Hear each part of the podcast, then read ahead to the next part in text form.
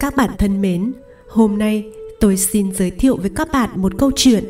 Ngày xưa có một con bò, tác giả Camilo Cruz, dịch giả Nguyễn Hoàng Yến Phương. Sách được xuất bản bởi nhà xuất bản trẻ. Chương 1: Chuyện ngụ ngôn về một con bò. Ngày xưa ngày xưa có một ông thầy giáo khôn ngoan và giàu kinh nghiệm muốn chuyển cho một trong số các học trò của mình các bí quyết để sống một cuộc đời hạnh phúc và thịnh vượng. Vốn biết những khó khăn và rào cản quá nặng nề mà nhiều người gặp phải trên con đường mưu cầu hạnh phúc, ông nghĩ rằng bài học đầu tiên là nên giải thích cho mọi người hiểu vì sao nhiều người chỉ sống cuộc đời bình bình và tầm thường. Xét cho cùng, ông giáo nghĩ, có quá nhiều người, cả nam lẫn nữ, dường như không thể vượt qua các trở ngại ngăn cản họ thành công và đành bằng lòng sống một cuộc sống thiếu hụt và khốn khó. Ông sáu biết rằng để một người trẻ tuổi lãnh hội được bài học rất quan trọng này, người đó nên tận mắt chứng kiến chuyện gì sẽ xảy ra nếu chúng ta cho phép sự tầm thường chi phối cuộc đời mình. Để dạy được những bài học quan trọng này, ông sáu quyết định cùng với người học trò của mình lên đường đi đến một ngôi làng nghèo khổ ở trong vùng. Cảnh khổ đau và hoang tàn bày ra khắp nơi và cư dân ở đó có vẻ như đã phó thác cuộc đời mình cho số mệnh. Ngay khi đến nơi, ông giáo yêu cầu người học trò tìm giúp mình một nhà nghèo nhất trong vùng. Đó sẽ là nơi họ tạm trú qua đêm. Đi bộ một lúc thì họ ra đến rìa ngôi làng. Và ở đó, giữa mênh mông, hai người dừng chân trước một căn lều nhỏ tồi tàn, rệu rã nhất mà họ từng nhìn thấy. Cái cấu trúc sắp sụp đổ này nằm ở ngoài rìa xa nhất của một xóm nhỏ vài căn nhà vùng thôn quê. Hiển nhiên là căn lều này thuộc về một gia đình nghèo khó nhất làng. Những bức vách đứng đó như chỉ nhờ vào phép lạ, đe dọa sẽ sụp đổ bất cứ lúc nào. Nước thấm qua cái mái nhà tạm bợ vốn trông chẳng có sức đâu mà che chắn được thứ gì. Và đủ mọi thứ rác rưởi được gom góp lại, chất chứa vào các bức vách của ngôi nhà, càng làm tăng thêm vẻ rượu dã. Chủ nhà được một chú nhóc con báo động về sự có mặt của hai vị khách lạ đã bước ra và chào đón họ một cách nhiệt tình. Xin chào ông bạn quý. Ông giáo đáp lễ. Không biết ông có vui lòng cho hai kẻ bộ hành mệt lả này tá túc một đêm ở đây không? Ở đây chật trội lắm, nhưng nếu các vị không ngại thì chúng tôi xin mời. Khi hai thầy trò bước vào trong, họ thật sự choáng váng khi nhìn thấy một không gian tí tẹo, chẳng rộng hơn 15 thước vuông, là nơi ở của 8 con người, bố, mẹ, bốn đứa con và hai ông bà cụ cố gắng hết sức để nhường mỗi người một chút trong tình trạng tù túng chật hẹp này. Những thân hình nhếch nhác và gầy gò một cách đau đớn, cùng với quần áo rách rưới, là bằng chứng rõ ràng của sự thiếu thốn phô bày cuộc sống hàng ngày của họ. Những gương mặt buồn bã và dáng vẻ lòm khòm cho thấy rõ sự bẩn cùng không chỉ đã chiếm lĩnh cơ thể họ, mà còn ăn sâu vào tâm hồn họ. Hai vị khách không cưỡng lại được cái nhìn xung quanh trong lòng tự hỏi liệu trong cái nơi khốn cùng này còn có thứ gì đáng giá không? Chả có gì. Nhưng khi bước ra ngoài, họ mới nhận ra mình đã lầm. Thật đáng kinh ngạc vì gia đình này còn có một thứ tài sản bất thường, khá đặc biệt trong hoàn cảnh này. Họ có một con bò. Con bò thì chẳng có gì đáng nói, nhưng cuộc sống và hoạt động hàng ngày của họ có vẻ như chỉ xoay quanh con vật này. Cho bò ăn đi, đừng để nó khát. Buộc nó lại cho chắc đừng quên dẫn nó đi ăn. Vắt sữa bò đi. Vậy đó, ta có thể thấy con bò giữ một vai trò quan trọng trong gia đình này. Mặc dù chút sữa ít ỏi do nó cung cấp chỉ để họ sống vật vã qua ngày. Tuy nhiên, con bò có vẻ phục vụ một mục đích lớn hơn. Nó là thứ duy nhất giữ cho họ khỏi rơi vào đường cùng. Ở một nơi mà mọi thứ đều khan hiếm, việc sở hữu một tài sản có giá trị như vậy đã mang lại cho họ sự ngưỡng mộ nếu không muốn nói là sự ghen tị từ những người hàng xóm. Và ở nơi đó, trong chỗ bẩn thỉu và nháo nhác đó, hai thầy trò đã đặt lưng xuống nghỉ qua đêm. Sáng hôm sau, trước khi bình minh kịp ló dạng, hai thầy trò lặng lẽ lên đường một cách thận trọng để không đánh thức những người khác. Người học trò nhìn lại như muốn một lần nữa ghi nhận vào tâm khảm khung cảnh tồi tàn đó. Từ trong thâm tâm, anh ta hoàn toàn không hiểu được vì sao thầy lại dẫn mình đến đây tuy nhiên trước khi ra đến đường cái ông giáo giả thì thầm đã đến lúc cho con biết cái gì đã đưa chúng ta đến nơi tồi tàn này Trong chuyến viếng thăm ngắn ngủi của mình, họ đã chứng kiến một cuộc sống hầu như hoàn toàn bị ruồng bỏ. Nhưng người học trò vẫn chưa hiểu được lý do khiến gia đình đó lại sống cực khổ đến vậy. Vì sao họ lại ra nông nỗi này? Điều gì đã buộc họ phải ở lại đây? Ông Sáu đi chậm chậm về phía con bò đang bị buộc vào một cái cột hàng xào lung lay cách căn nhà chưa đầy 20 thước. Khi còn cách con bò một khoảng bước chân, ông giáo giả rút ra một con dao găm mà ông mang theo bên mình. Người học trò cảm thấy hoang mang. Khi ông giáo giơ tay lên, anh như chết điếng khi nhận ra điều thầy mình sắp làm. Anh ta hầu như không tin vào mắt mình khi ông giáo giả đưa lưỡi dao cứ ngọt một đường ngang cổ con bò. Vết cắt chí mạng làm cho con vật ngã quỵ. Nhìn xem thầy đã làm gì? Anh đau đớn hỏi ông Sáu bằng một giọng thì thầm vì sợ đánh thức mọi người. Làm sao thầy lại có thể giết chết con vật tội nghiệp đó chứ? Đây là loại bài học gì mà có thể khiến cho gia đình đó lâm vào cảnh suy sụp hoàn toàn? Đây là tất cả những gì họ có, rồi họ sẽ ra sao? Chẳng chút sao động với thái độ đau khổ của người học trò và làm ngơ trước những thắc mắc của anh ta, ông Sáu bỏ đi, để lại cảnh tượng hái hùng phía sau, bảng quang trước thảm cảnh mà gia đình đó sẽ phải đối mặt. Khi mà họ đã mất đi con bò anh học trò bước theo trong lòng vẫn còn nhiều khúc mắc và họ tiếp tục lên đường. Còn cái gia đình đó bị buộc phải đối mặt với một tình trạng bấp bênh đầy dẫy những khó khăn và khả năng bật cùng hơn nữa. Trong suốt những ngày sau đó anh học trò bị ám ảnh không thôi vì ý nghĩ khủng khiếp rằng cả gia đình đó sẽ chết đói hết nếu họ không có con bò? Liệu anh có còn có thể rút ra kết luận nào khác từ sự mất mát nguồn sống duy nhất của họ không? Trong nhiều tháng sau, anh lúc nào cũng say sứt với những ý nghĩ này và với cảnh tượng của buổi sáng đau buồn hôm ấy. Một năm qua đi và một buổi chiều nọ, ông giáo giả gợi ý họ trở lại ngôi làng đó xem thử chuyện gì đã xảy ra với gia đình kia. Chỉ một gợi ý nhỏ về một sự kiện dường như đã đi vào quên lãng nhưng cũng đủ để đánh thức trong lòng người học trò ấy. Cái ký ức sống động về bài học mà, cho đến tận bây giờ, anh vẫn không thể nào hiểu hết. Một lần nữa, đầu óc anh học trò lại chìm ngập trong những suy nghĩ về gia đình khốn khổ kia và vai trò mà anh đã tham gia trong phần số của họ. Chuyện gì đã xảy ra với họ? Họ có sống sót qua cái đòn nặng nề đó không? Họ có bắt đầu nổi một cuộc sống mới không? Liệu mình có thể giáp mặt với họ sau những gì mà thầy đã làm? Mặc cho những suy nghĩ rối beng trong đầu. Người học trò bất đắc sĩ nhận lời và miễn cưỡng tham dự chuyến đi có thể làm sáng tỏ sự việc đã khiến anh phải khốn khổ cả năm qua. Sau nhiều ngày, hai người đến ngôi làng cũ. Họ tìm kiếm căn lều năm trước trong vô vọng. Cảnh vật xung quanh trông vẫn như xưa, nhưng chẳng thấy bóng sáng cái nơi tồi tàn mà họ đã qua đêm ngày ấy đâu cả. Thay vào đó là một căn nhà xinh xắn, vừa được mới xây dựng trên nền đất cũ họ dừng chân và hết nhìn ngược lại nhìn xuôi để biết chắc chắn mình đã đến đúng chỗ. Người học trò lo ngại rằng cái chết của con bò là một đòn sáng quá mạnh, khiến một gia đình trơ trụi như họ không thể nào qua nổi.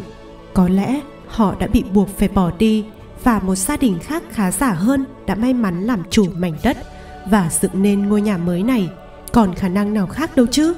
Chắc hẳn sự xấu hổ đã khiến họ phải tha hương trong lúc những ý nghĩ đó đang luẩn quẩn trong đầu, anh học trò cứ lưỡng lự giữa ý muốn biết chuyện gì đã xảy ra cho gia đình nọ và việc mặc kệ để họ tiếp tục lên đường, né tránh cái việc chẳng thú vị gì là xác minh sự nghi ngờ tồi tệ trong đầu mình. Nhưng cuối cùng, anh quyết định khám phá. Mình cần phải biết, cho nên anh gõ cửa ngôi nhà và đứng đợi. Trong chốc lát, một người đàn ông vui vẻ từ trong nhà bước ra. Thoạt nhiên, anh học trò không nhận ra ông ta nhưng rồi, anh không thể che giấu được vẻ thẳng thốt khi nhận ra đó chính là người đã cho họ ngủ trọ năm ngoái. Hiển nhiên, cũng là một người, nhưng có cái gì đó rất khác lạ ở con người này. Ông ta mặc quần áo sạch sẽ và trải chốt gọn gàng. Ông ta có nụ cười trên đôi môi và sự linh lợi trong đôi mắt. Rõ ràng đã xảy ra một điều gì đó có ý nghĩa to lớn trong đời ông ta. Người thanh niên gần như không tin vào mắt mình. Làm sao lại có thể như thế? Liệu có chuyện gì xảy ra chỉ trong một năm? Anh ta bổ nhào lại chào hỏi người đàn ông nọ và ngay lập tức truy vấn ông ta về vận may nào đó đã đến với ông và gia đình. Chỉ năm ngoái, khi chúng tôi ghé qua đây, anh hỏi, các ông dường như đang sống trong tình trạng bất hạnh và vô vọng. Hãy cho tôi biết đã xảy ra chuyện gì làm các ông thay đổi nhiều như thế. Điều gì đã khiến các ông gặp hên đến vậy? Không đếm xỉa gì đến việc chính hai người khách này có thể là thủ phạm giết con bò. Người đàn ông mời họ vào nhà và bắt đầu kể câu chuyện ly kỳ của gia đình mình. Câu chuyện sẽ làm thay đổi cuộc đời anh bạn trẻ của chúng ta mãi mãi. Ông chủ nhà kể rằng, thật là một sự trùng hợp kỳ lạ khi ngay cái ngày mà hai thầy trò rời đi, không biết kẻ bất lương nào do ganh ghét với tài sản hiếm có của gia đình ông đã nhẫn tâm cắt cổ con vật tội nghiệp đó. Tôi phải thừa nhận rằng, người đàn ông nói phản ứng đầu tiên của chúng tôi là vô cùng tuyệt vọng và đau khổ. Trong suốt một thời gian dài, sữa của con bò đó là nguồn sống duy nhất của chúng tôi. Hơn nữa, nó còn là tài sản duy nhất mà chúng tôi có. Cuộc sống của chúng tôi phụ thuộc vào nó. Con bò đó là tâm điểm cho sự tồn tại hàng ngày của chúng tôi. Nói thật lòng, việc có được con vật ấy tạo cho chúng tôi một cảm giác an toàn và mang lại cho chúng tôi sự ngưỡng mộ từ hàng xóm. Không lâu sau cái ngày bi đát chúng tôi nhận ra rằng nếu không làm một cái gì đó, chúng tôi chỉ có thể rơi vào tình huống tệ hại hơn. Chúng tôi đã xuống tới đáy của cuộc đời khi mất đi con vật ấy. Chúng tôi cũng cần phải ăn và nuôi nấng con cái nữa. Và rồi, chúng tôi phát hoang một miếng đất sau nhà, gieo vài hạt rau củ quả. Đó là cách mà chúng tôi sống qua ngày trong vài tháng đầu. Một thời gian sau, chúng tôi nhận thấy rằng mảnh vườn đó cung cấp nhiều lương thực hơn mức chúng tôi cần nếu có thể bán cho những người xung quanh, chúng tôi có thể mua thêm hạt giống. Và không lâu sau, chúng tôi không những đủ ăn mà còn có thể đem ra chợ bán. Và rồi điều đó xảy ra. Người đàn ông hồ hởi nói, lần đầu tiên trong đời, chúng tôi có tiền mua thực phẩm và quần áo. Và chúng tôi nhận thấy niềm hy vọng cho một cuộc đời mới, một cuộc đời mà chúng tôi chưa bao giờ nghĩ, ngay cả trong giấc mơ, là có thể trở thành hiện thực. Chúng tôi xây căn nhà nhỏ này hồi tháng trước có vẻ như chuyện mất con bò đã mở mắt cho chúng tôi thấy một cuộc sống khác có triển vọng. Anh bạn trẻ lấy làm kinh ngạc khi nghe câu chuyện. Cuối cùng anh cũng nhận ra bài học mà người thầy đáng kính đã muốn dạy cho anh. Đột nhiên mọi thứ trở nên rõ ràng. Cái chết của con bò không hề là dấu chấm hết dành cho họ như anh đã lo sợ, mà đã mở ra một cuộc sống mới với nhiều cơ hội tốt hơn. Người chủ nhà mời hai thầy trò ở lại qua đêm và họ vui vẻ nhận lời. Sáng hôm sau họ chào tạm biệt ông chủ và gia đình, tiếp tục cuộc hành trình của mình.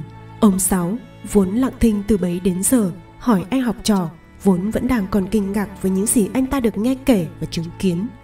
Còn có nghĩ là gia đình nọ vẫn có thể đạt được những điều mà họ gặt hái trong năm qua nếu như họ vẫn còn con bò đó? Có lẽ không, người học trò trả lời không chút do dự.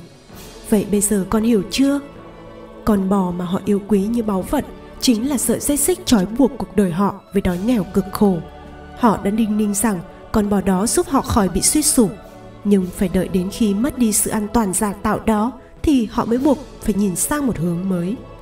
Nói cách khác, anh học trò tiếp lời, con bò, vật mà hàng xóm của họ coi như là ơn phước, đã cho họ cái cảm giác mình không phải đang sống trong sự bần cùng, nhưng thực ra cuộc sống của họ rất thảm hại. Đúng là như thế, ông giáo giả lên tiếng đó là điều sẽ xảy ra khi con tin rằng cái thứ ít ỏi mình có được là đã đủ lắm rồi. Chỉ một ý nghĩ đó thôi đã là sợi dây xích nặng nề, ngăn không cho con tìm kiếm những thứ khác tốt hơn. Sự thỏa mãn bắt đầu hủy hoại cuộc đời con con chấp nhận các hoàn cảnh của mình dù không hài lòng với chúng. Con biết rằng con không vui sướng với vị trí của mình trong cuộc sống, nhưng con cũng không thấy khốn khổ con thất vọng với cuộc sống mà mình được hưởng, nhưng sự bất mãn không đủ lớn để con tìm cách làm một cái gì đó với nó. Con có thấy điều đó bi đát như thế nào không?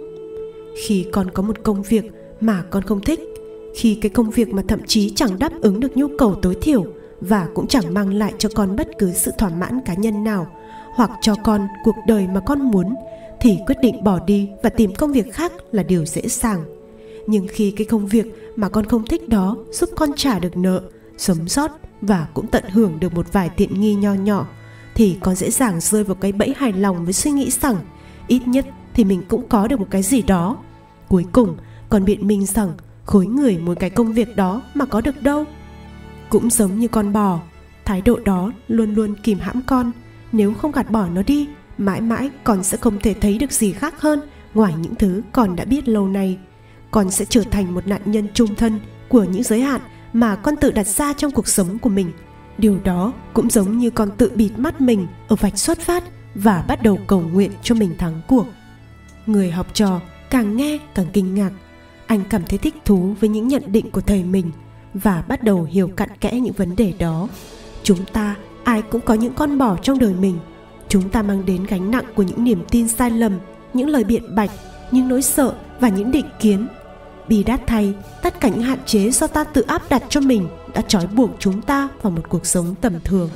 Không chỉ có vậy, ông giáo giả tiếp lời, nhiều người ngoan cố giữ lại cái lý do họ không thể sống cuộc đời mà họ luôn mơ ước. Họ tạo nên những lời bào chữa hầu như rất đáng để biện hộ với chính mình và người khác và tiếp tục sống với những xáo động nội tâm khi họ nhận ra rằng những lý lẽ đó có thể đánh lừa người khác chứ không lừa được bản thân mình. Thật là một bài học lớn người học trò trầm ngâm nói, đồng thời hướng suy nghĩ về những con bò của mình. Trên đường về, anh cẩn thận xem xét tất cả những hạn chế mà anh đã vận vào mình trong cuộc đời. Và anh quyết định sẽ loại bỏ tất cả những niềm tin đã trói buộc anh vào một cuộc đời làng nhàng và tầm thường, cũng như đã ngăn cản anh thể hiện tiềm năng thật sự của mình. Không nghi ngờ gì nữa, anh tự nhủ, ngày hôm đó đã đánh dấu sự bắt đầu một cuộc đời mới. Một cuộc đời không có bò cũng như những thói quen xấu khác, những con bò có vẻ giống những người bạn đồng hành lặng lẽ. Đó là lý do chúng ít bị nhận dạng và chúng có thể tồn tại mà không bị ai chiếu tướng, để rồi mang lại những ảnh hưởng xấu trong suốt cuộc đời chúng ta. Thật ra, ít ai trong chúng ta nhận ra mình đã kiếm cớ này nọ. Thay vào đó, chúng ta vẫn xem chúng như những sự giải thích đúng đắn, hợp lý cho những tình huống thường là. Và thật tiện lợi làm sao vượt quá tầm kiểm soát của chúng ta không phải chúng ta lề mê mà chúng ta chỉ trễ một cách đúng điệu. Hoặc hay hơn, chúng ta là nạn nhân của sự bất ổn khó lường của giao thông. Bạn đã nhận ra rằng chúng ta dễ dàng lệ thuộc một cách vô thức vào những thói quen xấu này như thế nào chưa? Những sự biện minh của chúng ta đã trở thành sự gạn lọc hợp logic. Nỗi lo sợ vô lý trở thành biện pháp phòng ngừa hợp lý và kỳ vọng thấp kém trở thành cái nhìn thực tế trong cuộc sống. Chúng ta phủ nhận việc mình hài lòng ở vị trí thứ hai chúng ta chỉ cố tỏ ra mình là người thực tế để né tránh sự thất vọng. Chúng ta không bao giờ thừa nhận rằng mình đã cố gắng hợp lý hóa sự tầm thường của bản thân và thích xem chúng như việc thiết lập các mức độ khả thi cho những kết quả có thể chấp nhận được. Đó là lý do nhiều người trong chúng ta khó tin được rằng mình có bất cứ con bò nào trong cuộc sống. Đối với chúng ta, những lời bào chữa của bản thân không có vẻ gì giống như đang tìm cớ chối bỏ trách nhiệm. Trái lại chúng ta chẳng qua chỉ là những kẻ lý lẽ tốt. Bạn thấy chưa? Không phải mọi con bò đều sống lên inh ỏi để ta nhận biết chúng. Và nhiều con bò trong số đó cứ âm thầm có mặt mà không ai hay. Sau khi chia sẻ hình tượng này với bạn đọc khắp nơi trên thế giới và lắng nghe những lời biện minh và những sự giải bày hợp lý của họ, tôi đi đến kết luận rằng nhiều người trong chúng ta không có sẵn sàng từ bỏ những con bò của mình. Tất cả những lời giải bày mà chúng ta thường viện ra để khỏi phải thay đổi đều nghe rất lọt tai. Những lời ấy có vẻ bùi tai và tạo cảm giác chẳng tự tình gì cho lắm. Đó là lý do mà chúng ta phải gạt bỏ đi nếu chúng ta muốn thành công. Tôi biết điều này có vẻ khó nghe. Có lẽ bạn sẽ thấy dễ nghe hơn nếu tôi bảo bạn, hãy thay đổi thái độ, chỉnh sửa hành vi hoặc điều chỉnh các thói quen xấu, thay vì đòi bạn giết những con bò của mình. Nhưng tôi nhận thấy rằng nếu thật sự muốn thành công trong cuộc sống và thể hiện hết khả năng của bản thân, chúng ta cần phải thành thật một cách tàn nhẫn với chính mình. Và điều này bắt đầu bằng việc gọi tên chính xác các sự việc, chứ không phải là những cái tên đã được nói giảm, nói tránh, hoặc nghe cho có vẻ êm ái, dễ chịu. Vì vậy, mỗi con bò đại diện cho một lời biện minh, một cái cớ, một sự bảo chữa, một lời nói dối, một sự hợp lý hóa, nỗi sợ và niềm tin sai lầm đã trói buộc chúng ta vào cuộc sống tầm thường và ngăn cản chúng ta sống thật sự xứng đáng. Buồn thay, chúng ta thường có nhiều con bò hơn số lượng chúng ta muốn nhìn nhận. Nhìn chung, những con bò của chúng ta thuộc hai nhóm nhóm các lời biện bạch và nhóm các thái độ hạn chế. Nhóm biện bạch bao gồm những lời bào chữa, những cái cớ và những lời nói dối đơn thuần. Trong khi đó, nhóm thái độ hạn chế có xu hướng biểu trưng cho những nỗi lo sợ, những sự hợp lý hóa và các niềm tin sai lầm trong chương tiếp theo, chúng ta sẽ thảo luận về các thái độ hạn chế. Còn bây giờ, hãy ngó qua những kiểu viện cớ của mình xem sao. Những sự biện bạch thường được sử dụng để giải thích vì sao chúng ta không làm những gì phải làm hay đáng ra nên làm. Sự khác biệt chính giữa những lời biện giải và các thái độ hạn chế là trong hầu hết trường hợp, thậm chí chúng ta không tin vào những lời biện giải của chính mình. Chúng ta thừa biết rằng những chuyện đó không đúng sự thật tí nào cả. Chẳng qua đó chỉ là một cách dễ dàng để biện bạch cho sự thầm thường của chính mình và để giữ thể diện cho mình ta thôi. Xin lỗi vì tôi đã đến trễ. Bạn biết không, đường với xá đến là kinh khủng. Tuy nhiên, điều khiến chúng ta trễ không phải chuyện giao thông mà là chúng ta không cố gắng đến đúng giờ. Và để che đậy sự khó chịu hoặc tội lỗi, chúng ta đưa ra lời biện bạch. Rõ ràng, việc sử dụng những lời biện bạch đã làm cho bạn không thành thật với chính mình và thường không thành thật với người khác những lời biện bạch như vừa rồi đã trở nên được dễ chấp nhận hơn sự thật chúng ta đổ lỗi cho giao thông vì chúng ta không muốn thừa nhận rằng đã không thể rút ra được 15 phút cuối cùng của chương trình TV ở nhà. Cái đó đâu có hay ho gì đúng không? Chúng ta cũng không gọi điện thoại lên công ty để nói rằng hôm nay tôi xin nghỉ vì tôi hứa với con bé nhà tôi đi chơi xã ngoại với nhà trường. Thay vào đó, chúng ta xin nghỉ phép bệnh. Nhưng cùng với tất cả những con bò, chúng ta đang phải trả giá cho những lời biển bạch dễ nghe này. Cái giá đó là chúng ta biết mình không có can đảm đối mặt với hậu quả của việc nói ra sự thật. Tôi mà biện bạch ư? Đâu có. Biện bạch là những con bò phổ biến nhất, và đó là cách dễ dàng để bào chữa cho sự tầm thường thông qua việc đổ thừa cho một vật tế thần, và nhờ đó lách được trách nhiệm cho những việc mà đáng ra phải thuộc về chúng ta biện bạch là một cách nói, tôi sai, nhưng đó không thật sự là lỗi của tôi tôi không thăng tiến trong công việc vì tôi gặp toàn những ông chủ không đếm xỉa đến năng lực của tôi. Tôi thi rớt vì giáo viên chẳng cho chúng tôi đủ thời gian để ôn bài. Cuộc hôn nhân của tôi thất bại vì vợ, chồng tôi chẳng màng đến chuyện hiểu tôi. Công ty thất bại không phải lỗi của tôi. Trong bối cảnh kinh tế như thế thì ngay cả công ty lớn cũng còn lao đao. Đổ trách nhiệm về một tình huống cho người khác có lẽ dễ hơn là phải đối mặt với nó và tự mình gánh trách nhiệm những lời biện bạch như trên, cho phép chúng ta truyền quả bóng trách nhiệm cho người khác. Những tình huống chúng ta tránh né có thể là bị điểm kém, bị từ chối, gặp xung đột, trở nên đơn độc hoặc bị chỉ trích. Và chẳng có gì sai nếu bạn không muốn lâm vào những tình huống chẳng có gì thú vị như thế. Lần lút hoặc né tránh thường khiến chúng ta mất cơ hội sửa chữa những khó khăn thực sự mà chúng ta cần giải quyết. Những lời biện bạch này chỉ giúp chúng ta thoát khỏi trách nhiệm, đặt chúng ta vào vai trò nạn nhân và chút lỗi sang người khác. Khi nào còn cho rằng đây là lỗi của người khác, thì bạn chẳng việc gì phải ra tay cải thiện tình hình. Dù sao, đó đâu phải lỗi của bạn bạn chỉ là nạn nhân. Chỉ có ba thứ chúng ta biết chắc về những lời biện bạch. Thứ nhất, nếu bạn thật sự muốn tìm một lời biện bạch, đương nhiên bạn sẽ tìm được. Và một khi đã tìm được, bạn sẽ bám víu vào nó đến cùng. Khi biết rõ là anh cần phải tập thể dục nhiều hơn nữa và thay đổi chế độ ăn để giải quyết bệnh tiểu đường của mình, samuel đã tìm ra vô số lời biện bạch. Nhưng thật không may là tôi không có thời gian. Tôi vẫn thường ăn như vậy mà. Tôi làm việc khuya nên không thể dậy sớm để đến phòng tập được. Nếu chỉ ăn những gì tốt cho sức khỏe, mình ắt sẽ chết đói mất thôi. Anh ta thậm chí tệ đến mức dám nói ra lời biện bạch đáng xấu hổ này. Chúng ta, ai sự cũng phải chết vì một lý do nào đó đúng không? Vấn đề duy nhất của anh ta là không lời biện bạch nào trong số đó giúp kiểm soát được căn bệnh. Tôi hy vọng rằng samuel đã kịp nhận ra vấn đề trước khi quá muộn. Điều đáng tiếc là nhiều người không nhận ra nó. Tôi nhớ một chủ doanh nghiệp đã từng cộng tác cách đây vài năm. Ông ta hút thuốc như ống khói bể lò và đã phải chấp nhận thói quen xấu đó như một trong những thứ mà ông ta không thể kiểm soát. Trong lúc hấp hối, ông ta nói với gia đình, ta không thể tin nổi rằng ta đã để cho thói quen tệ hại đó giết chết mình. Điều thứ hai, bạn hoàn toàn có thể đoan chắc là một khi bắt đầu dùng đến bất cứ lời biện bạch nào, bạn sẽ tìm được đồng minh. Bạn có thể yên trí như thế, bất kể những lời biện bạch của bạn vô lý hay giả tạo thế nào, vẫn luôn luôn có ai đó tin bạn và chia sẻ với bạn. Họ sẽ nói, tôi hoàn toàn thông cảm với cô vì tôi đã từng bị y như vậy.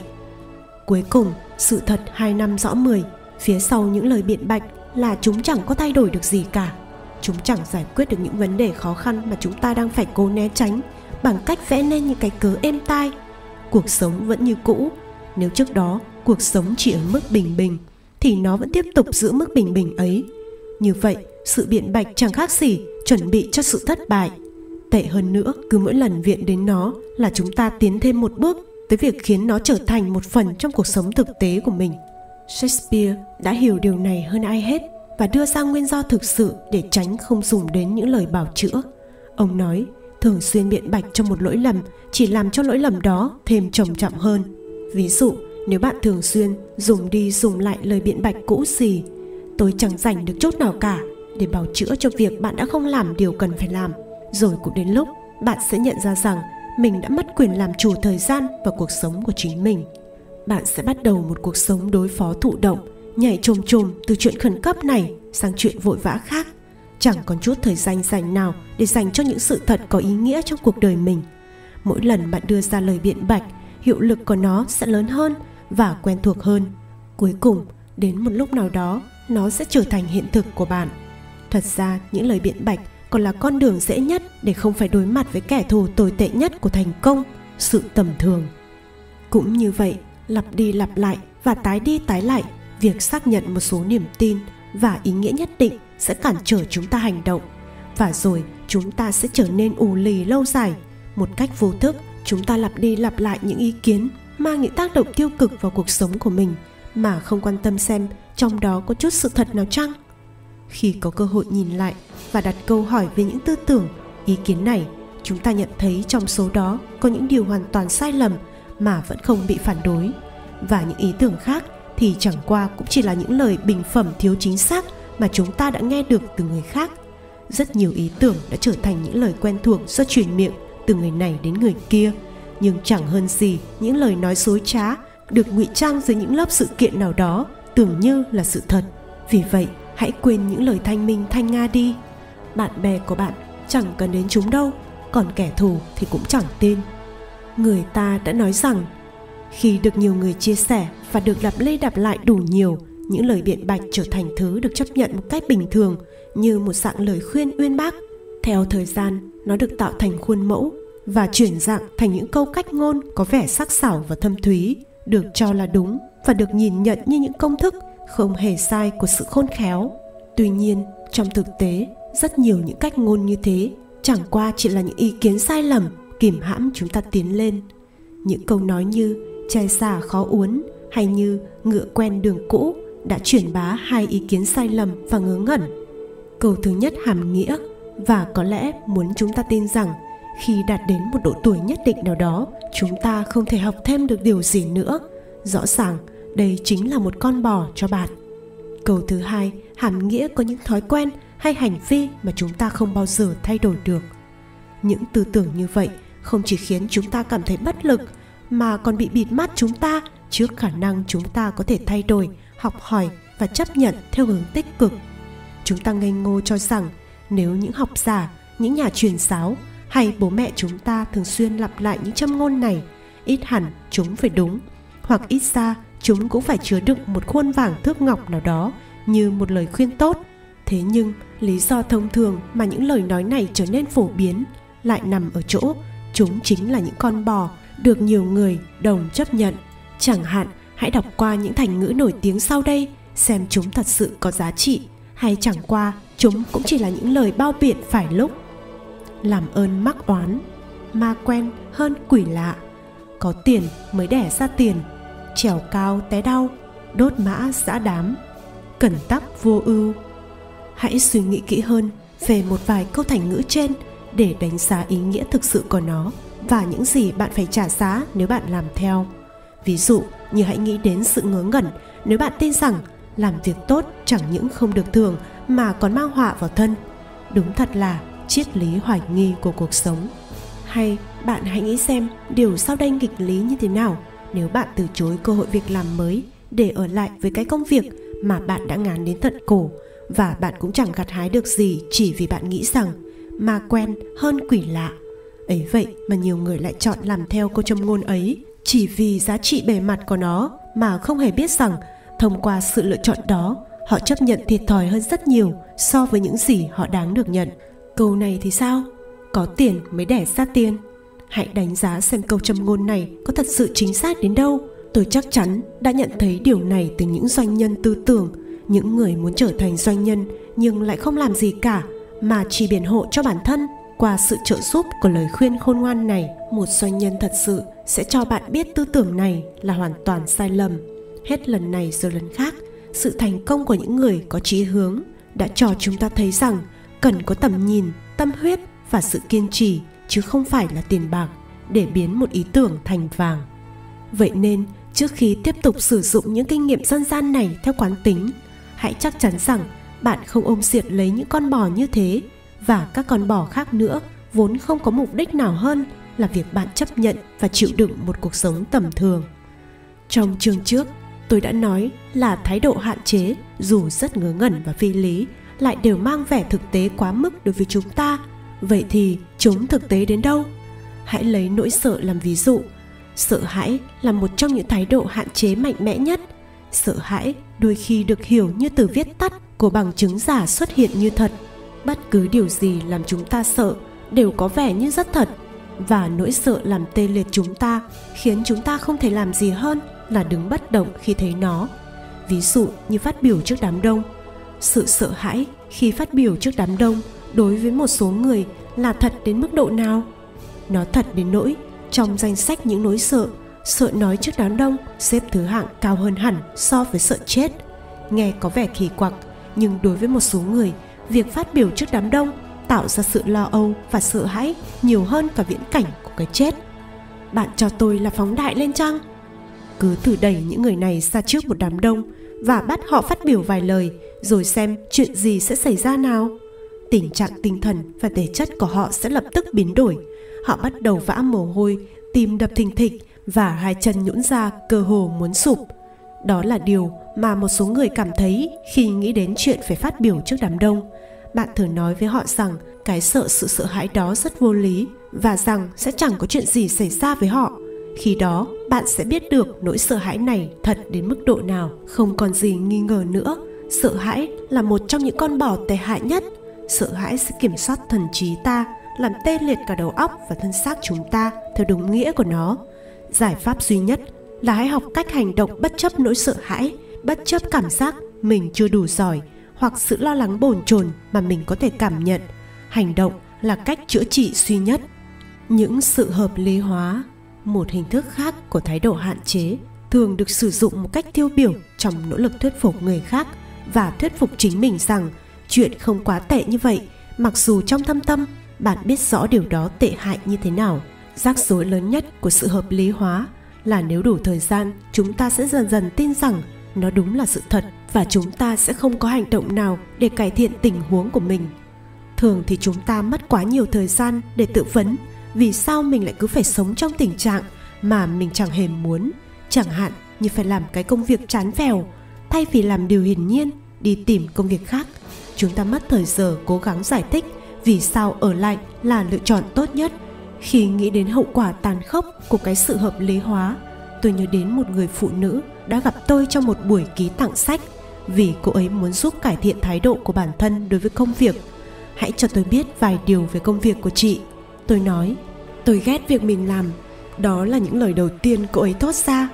Sếp của tôi là người bất cần đạo lý. Ông ta không thừa nhận năng lực của tôi và ông ta thẳng như ruột ngựa.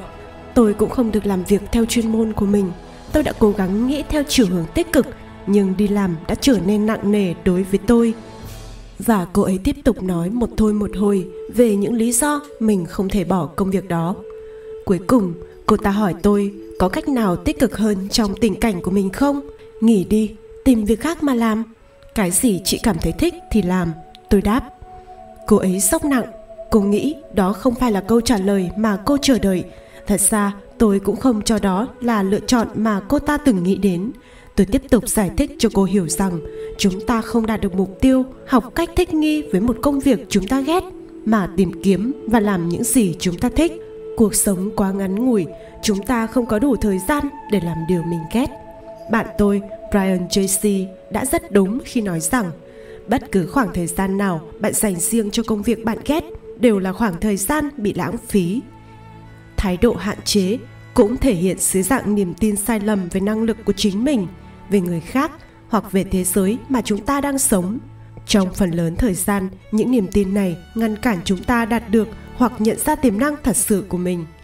Isabel, người gần đây từng tham dự một trong các buổi nói chuyện của tôi, đã hơn 60 tuổi. Bà ấy mới di cư sang đây và đang cố tìm việc, nhưng lại có một bộ sưu tập những niềm tin vì sao mình khó kiếm được việc phù hợp chuyên môn của bản thân. Tôi không có kỹ năng giao tiếp tốt. Tôi quá lớn tuổi và chẳng có công ty nào chịu thuê tôi. Chẳng ai muốn thuê một bà lão 60 tuổi nói giọng quê giặt. Isabel cứ tiếp tục nói và nói mãi về những lý do bà ấy chẳng bao giờ tìm được công việc nào phù hợp, đặc biệt là do tuổi tác. Khi tôi hỏi bà đã xin ở đâu thì mới biết được rằng thật ra bà ta chỉ mới nộp có một bộ hồ sơ cho một công ty và bị từ chối. Tôi phải làm sao đây? Tiến sĩ Cruz. Bà ta cầu xin một cách khẩn thiết. Linh tính cho tôi biết rằng đây không phải là lần đầu tiên Isabel kể về câu chuyện này. Thật sự thì bà ta đã kể đi kể lại câu chuyện đó hàng trăm lần rồi. Nên tôi bảo, trước hết bà hãy thôi kể lể về những điều vừa rồi và sau đó hãy đi nộp đơn và nhận thêm 100 lần bị từ chối nữa trước khi chúng ta xếp bà vào nhóm hoàn toàn thất bại khi xin việc. Khi nào đạt đủ con số đó, bà hãy quay trở lại đây và chúng ta sẽ đề ra phương án khác. 3 tháng sau, tôi tình cờ tổ chức một cuộc hội thảo cũng tại thành phố đó và không để ý là Isabel đã đến tham dự. Vào giờ giải lao, bà ấy bước đến chỗ tôi và kể Hai lần, tôi chỉ bị từ chối thêm hai lần nữa và rồi tôi đã được nhận công việc tuyệt vời. Tôi làm việc được hai tháng rưỡi và rất hài lòng. Và quả thật, chồng bà ấy rất dạng người. Tôi có thể nhận thấy bà ấy đã trở thành một người khác. Dĩ nhiên, đó là điều tất yếu một khi bạn đã giải phóng mình ra khỏi gánh nặng của quá nhiều những con bò trên vai. Hiển nhiên, như bạn đã thấy, các con bò có những hình dạng và cách ngụy trang khác nhau khiến chúng ta gặp khó khăn trong việc tìm thấy và nhận ra bộ mặt thật của chúng một số người thích thừa nhận những con bò này như những nghiệp chướng mà số phận đã gắn cho họ những gánh nặng ngoài khả năng kiểm soát của bản thân nhìn chung mọi ý tưởng nào hạn chế năng lực của bạn và kiểm soát sự việc hoặc dọn đường cho bạn thoái thác trách nhiệm thực hiện công việc thì đó rất có thể là một con bò. Nhưng những con bò này hình thành như thế nào? Chúng giống như những lời nói dối nghiêm trọng, thường bắt đầu bằng những lời nói dối vô hại. Những con bò trưởng thành và to lớn cũng khởi đầu từ những chú bê con ngây thơ, hiền lành. Một ngày trong cuộc đời của một người bi quan. Sau đây là một ví dụ cho thấy các con bò đã hình thành như thế nào. Một trong những kẻ thù nguy hiểm nhất của thành công là sự bi quan. Những kỳ vọng thấp và thái độ tiêu cực luôn luôn mang lại thất bại và thất vọng. Người bi quan sống trong một thế giới tiêu cực và đáng chán, trong khi thế giới lạc quan tràn đầy những điều tích cực và cơ hội. Dĩ nhiên trong thực tế, cả hai loại người này đều sống trong một thế giới chung. Những trải nghiệm khác biệt của họ đơn thuần chỉ là kết quả của những tư tưởng chính trong đầu họ trong một buổi hội thảo của tôi khi đang nói chuyện với một người cực kỳ tiêu cực. Tôi nhận ra một điều và tôi tin đó là xuất phát cho những thái độ tiêu cực của những người bi quan. Đối với mỗi nhận xét tôi đưa ra về cái nhìn ảm đạm của anh ta trong cuộc sống, người bi quan lập tức trả lời hầu như lúc nào cũng với một câu, chỉ vì tôi là người thực tế. Chắc hẳn bạn cũng đã tình cờ gặp những người sẵn sàng lải nhải, cố bảo chữa cho các thái độ tiêu cực của họ bằng cách gọi đó là những kỳ vọng thực tế. Sự thật là nếu bạn hỏi một cách tích cực, liệu anh ta có phải là người lạc quan không? Chắc chắn câu trả lời bạn nhận được sẽ là có. Mặt khác, nếu bạn hỏi người có tính tiêu cực xem anh ta có phải là người bi quan không, thường thì bạn sẽ nghe những câu trả lời đại khái như, tôi không phải người bi quan, mà tôi là người thực tế. Làm thế nào mà tính cách thực tế lại gây hại cho chúng ta? Điều này thật dễ hiểu nếu bạn có thể thừa nhận rằng mình đang trở nên tiêu cực và cay nghiệt, thì trong trường mực nào đó, bạn có thể quyết định thay đổi thái độ của mình. Thậm chí, bạn có thể tìm kiếm sự giúp đỡ để thay đổi quan điểm của mình về cuộc sống. Tuy nhiên, nếu bạn nghĩ rằng mình thật ra chỉ đang trở nên thực tế và thực dụng, thì có thể chẳng bao giờ bạn cảm thấy cần phải thay đổi nhãn quang của mình. Xét cho cùng bạn đã nghe lời người ta nói rằng, để làm người thực tế thì bạn phải có lập luận rõ ràng và nhìn nhận mọi việc đúng bản chất của nó. Hoặc ít ra thì đây cũng là quan điểm của người thực tế. Thế nhưng, nếu bạn quan sát kỹ, bạn có thể thấy hầu hết những người thực tế có xu hướng là những người bi quan và có những kỳ vọng tiêu cực. Thật ra, tôi sẽ chứng minh cho bạn thấy điều này ngay sau đây. Đã bao nhiêu lần bạn nói với ai đó là bạn đã đạt được một mục tiêu nhất định, chẳng hạn như bạn nói với người đó là hãy cố gắng đạt điểm b trong bài thi kế tiếp và người đó đã trả lời bạn cái gì thực tế đi chứ tôi tin mình sẽ đạt điểm A cơ. Không khi nào có chuyện như thế. Thông thường thì những gì ta nghe được giống như thế này hơn. Bạn nghĩ tôi sẽ được điểm B sao? Thực tế đi nào, điểm C đã là may mắn lắm rồi.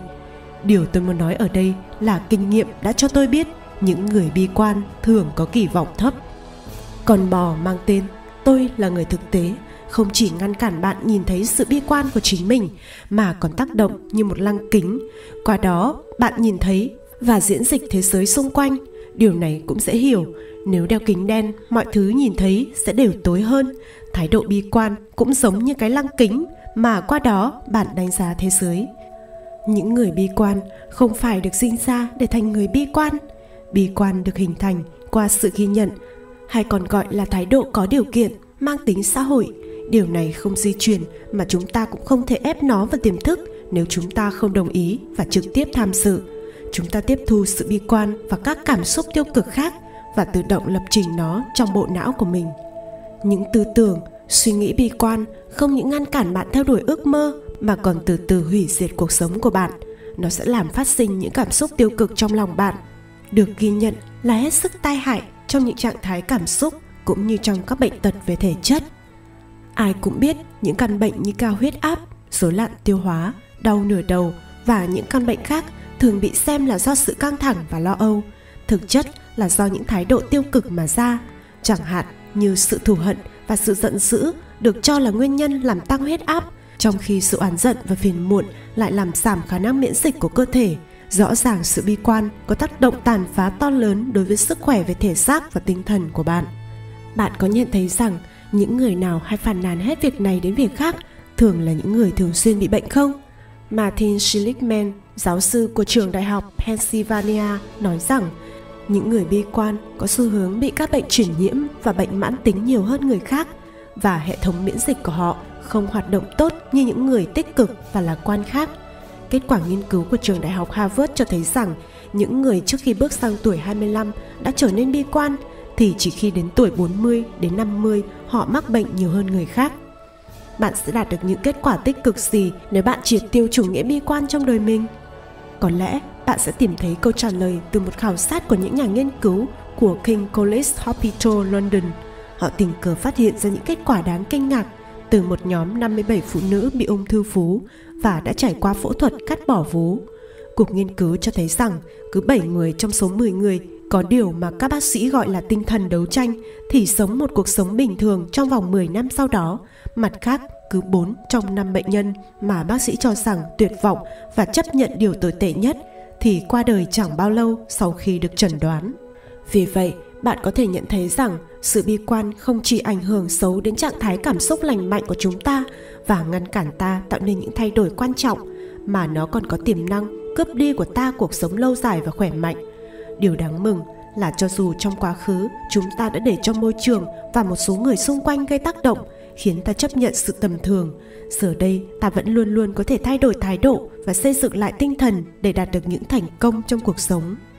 Ngục tù của những niềm tin sai lầm không còn nghi ngờ gì nữa. Hầu hết những niềm tin làm tê liệt ý chí mà ta chứa trong đầu mình đều đang kìm hãm khả năng của chúng ta. Những niềm tin này giam hãm chúng ta trong một thế giới mà ở đó chúng ta không thể nhìn thấy tài năng và năng lực của mình. Những niềm tin sai lầm về những gì mà chúng ta làm được hoặc không làm được trong cuộc sống có thể tước đi của chúng ta một trong những quyền tự do lớn nhất. Quyền tự do đạt đến toàn bộ năng lực của mình và sử dụng hết năng lực đó nếu bạn bám một cách mù quáng vào suy nghĩ là bạn sẽ không thành công trong cuộc sống. Vì bạn đã không may mắn được học hành đến nơi đến chốn, thì suy nghĩ này chắc chắn sẽ cai quản cuộc đời, hoài bão, quyết định, mục đích và thái độ chung của bạn. Niềm tin này sẽ đóng vai trò như một kịch bản vô thức và dẫn dắt tất cả các hành vi của bạn, sẽ đưa ra những kỳ vọng thấp và phá hoại các kết quả mà bạn đạt được trong cuộc sống. Làm thế nào mà một ý tưởng như vậy lại có thể trở thành một niềm tin sai lầm? Bám rễ trong tư tưởng của ta. Nó đã hình thành và kiểm soát cuộc sống của ta như thế nào? Tất cả đều bắt đầu khi ta đưa ra những kết luận sai lầm dựa trên những tiền đề sai lầm mà ta tự chấp nhận như chân lý. Hãy xem những tiền đề này có ảnh hưởng như thế nào. Tiền đề thứ nhất, cha mẹ tôi chưa từng được đi học. Tiền đề thứ hai, cha mẹ tôi chẳng mấy thành công trong cuộc sống. Kết luận, vì tôi cũng không được đi học nên có thể tôi cũng sẽ không thành công trong cuộc sống bạn đã nhận thấy những ảnh hưởng tai hại của kết luận này chưa? Người ta có thể tạo ra những vòng luẩn quẩn có tính phá hoại bằng trí tưởng tượng thông qua những đoạn tự thoại. Nếu ai đó tự nhận thấy rằng họ là người không có năng lực, thế giới xung quanh cũng sẽ đánh giá họ như vậy. Khi họ phản chiếu ra ngoài sự bất tài hiển nhiên của mình cho người khác thấy, thì họ cũng sẽ được đối xử như những người bất tài. Điều này xác nhận cái mà họ đang biết và họ thất vọng. Thật ra cái sự kiện cha mẹ bạn không mấy thành công trong cuộc sống, chẳng mấy liên quan đến chuyện học vấn của họ. Hãy nhớ là họ có thể cũng có những con bò mà bạn không biết đấy thôi. Và thậm chí, nếu như sự thiếu thành công của cha mẹ bạn là kết quả của việc ít được học hành, điều đó chẳng hề có nghĩa là bạn sẽ phải chịu cùng kết cuộc. Vậy nên hãy cẩn thận với những đoạn tự thoại của mình.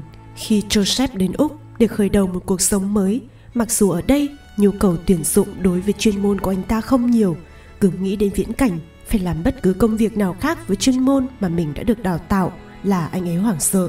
Dù sao, anh ta phải bỏ ra nhiều năm để học ngành đã chọn cơ mà. Về mặt chuyên môn, sau một thời gian dài, nỗi sợ đó làm anh ta nhột trí không muốn tìm kiếm bất cứ ngành nghề nào khác. Hẳn nhiên là anh ta có thích những công việc khác, nhưng gia đình và bạn bè sẽ nghĩ gì khi biết anh ta từ bỏ nghề nghiệp của mình? Mối lo âu của anh ta càng tăng thêm khi nghĩ rằng nếu chuyển sang ngành nghề khác thì công ăn học bao lâu chẳng phải là phí hoài sao? Nếu chuyển ngành không thành công thì sao? Trong nhiều năm, niềm tin rằng mọi người nên theo đuổi chuyên môn của mình, làm tên liệt joseph, làm cho anh ta không thể quyết định chuyện gì cả. Mãi cho đến khi nhận ra những ảnh hưởng tai hại của thái độ này, dựa trên một tiền đề sai lầm khác, anh ta mới có quyết định dẫn tới tạo lập cuộc sống theo một hướng khác vào kỷ nguyên của kinh tế thị trường suy thoái và lực lượng lao động có tính di động cao mang tính toàn cầu như hiện nay. Đây là một sự lựa chọn mà ngày càng có nhiều người phải đối mặt. Nhiều người cũng như joseph cảm thấy hoảng sợ khi nghĩ đến việc mình phải chuyển sang làm bất cứ một công việc gì khác với chuyên môn mà mình đã được đào tạo. Sự sợ hãi này là đặc biệt nguy hiểm. Mặc dù một số nghiên cứu đã cho thấy rằng nhiều người trong lực lượng lao động sẽ phải chuyển đổi công việc bình quân 7 lần trong đời của mình. May thay, Joseph quyết định chiến thắng nỗi sợ, tiêu diệt con bò của anh ta và dấn thân vào một lĩnh vực hoàn toàn mới mẻ. Kết quả là không những anh ta tìm thấy niềm đam mê trong nghề nghiệp mới mà còn gặt hái được thành công to lớn trong một khoảng thời gian tương đối ngắn. Và giờ đây, anh ta đang tận hưởng cuộc sống với nghề nghiệp mới này hơn bao giờ hết. Nhiều người cứ sợ những gì mới mẻ hoặc những thứ họ không biết. Đôi khi nỗi sợ những điều còn xa lạ này ngăn cản họ tìm thấy những niềm vui mới, thậm chí trong những điều nhỏ nhặt nhất. Chúng ta thường không nếm thử các món ăn lạ hoặc tìm hiểu những nền văn hóa khác hoặc thử những sở thích khác. An toàn là chết hết đã trở thành một lối sống và thu hẹp khả năng tiến bộ của chúng ta đồng thời tạo ra những nỗi sợ phi lý trí. Tốt hơn là chỉ nên bám vào những thứ mình biết coi chừng chữa lợn lành thành lợn que hay như câu mà tôi đã đề cập phần trước, ma quen hơn quỷ lạ. Tất cả những câu cách ngôn quen tai này có đặc điểm chung là đều làm chúng ta nản lòng, không còn muốn bước ra khu vực an toàn nhàn hạ của mình nữa. Nhưng sự thật là tính an toàn và đảm bảo hiển nhiên của những điều sẽ biết có thể ngăn cản chúng ta tạo ra những thay đổi quan trọng trong sự nghiệp.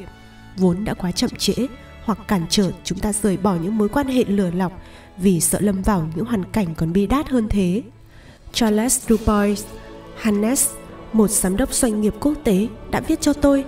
Hẳn vậy, điều quan trọng là bất cứ lúc nào cái hiện tại cũng có thể được hy sinh để đạt được cái bạn mong muốn. Nghe có vẻ dễ dàng và hiển nhiên. Tuy nhiên việc thực hiện được điều này trong những tình huống nhỏ nhặt nhất trong cuộc sống của chúng ta lại thường rất khó khăn. Trong thế giới làm ăn chúng ta cần phải biết thích nghi với những thử thách mới trong công việc hàng ngày cũng như những nhà quản lý khác tôi nhận thấy những người trong đội ngũ của chúng tôi thường khó chấp nhận sự thay đổi. Ta vẫn nghe họ nói, chúng ta vẫn thường làm vậy mà, việc gì bây giờ lại phải thay đổi? Nếu nó không hư thì khỏi sửa. Nhưng sự thật là nếu chúng ta không chấp nhận thay đổi như một phần của đẳng thức, nếu chúng ta không tiến lên và thích nghi, chúng ta có nguy cơ bị lỗi thời. Khi sẵn sàng bỏ những con bò trong tổ chức của mình, chúng ta sẽ nhận ra rằng hầu hết các nỗi lo sợ đó đều là chuyện dở hơi bài học là gì? Chúng ta cần đặt ra câu hỏi liệu những nỗi sợ, những lo âu và những bấp bênh mà chúng ta gặp phải là kết quả của những niềm tin sai lầm mà chúng ta đã tạo ra trong cuộc sống. Bạn không nên chấp nhận những hạn chế trước khi tự hỏi liệu đó có thật là hạn chế hay không. Hãy nhớ rằng bạn luôn luôn là những gì bạn tự gán cho mình. Nếu mình tin mình sẽ thành công, bạn rất có thể sẽ thành công. Nếu mình tin mình sẽ thất bại, bạn thật sự đã thất bại rồi tất cả tùy thuộc vào quyết định của bạn. Khi bạn nhất định thỏa hiệp, thông thường nếu chúng ta có thể bênh vực hay bảo chữa cho một thói quen xấu hoặc một thái độ kém cỏi của mình, có lẽ chúng ta chẳng cần phải thay đổi nó làm gì. Lý do cũng thật đơn giản, nếu có thể xem chúng là chuyện đương nhiên hoặc ngoài tầm kiểm soát thì chẳng cần thiết phải sửa chữa. Trung quy cũng giống như nói, nếu nó không hư, vân vân. Người ta viện nhiều lời bảo chữa để lý giải cho tình hình sức khỏe kém của mình, cho các mối quan hệ tệ hại hoặc cho các kỹ năng nuôi nấng con cái quá sơ sài. Chúng ta lải nhải than van, trách móc những điều làm chúng ta khó chịu, nhưng lại chẳng hề làm gì để cải thiện tình hình. Thay vào đó, chúng ta lại tìm kiếm lời biện bạch để giải thích vì sao mình không làm gì. Ước gì tôi có thể chăm chút cho bản thân mình hơn, nhưng tôi bận quá, đi bệnh viện quá tốn tiền. Tôi chẳng tin vào các ông bác sĩ.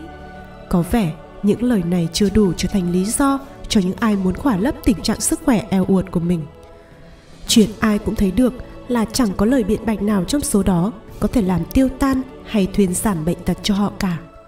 Những chuyện tương tự như vậy cũng thường xảy ra trong những khía cạnh khác của cuộc sống. Chẳng hạn như lý lẽ sau đây thường được các ông bố, bà mẹ sử dụng để hợp lý hóa vấn đề của họ, không thể ở bên con cái nhiều hơn. Tôi mệt lả khi về đến nhà ước gì tôi có thể ở bên con nhiều hơn, nhưng tôi làm việc nhiều cũng chỉ để cho con cái có cuộc sống tốt đẹp hơn. Hy vọng là tụi nhỏ có thể nhận thấy tôi yêu thương chúng nhiều như thế nào. Nghe cũng hợp lý đấy chứ? Vấn đề với hầu hết những con bò là đây. Lý lẽ nghe qua rất đáng tin và hợp lý. Đến nỗi chúng ta chẳng cần phải đặt dấu hỏi làm gì. Đôi khi, trong lúc tôi cố gắng giúp các phụ huynh nhìn ra sự sai lầm nằm sau ý tưởng này họ thường đáp lại tôi với một con bò thậm chí còn to hơn.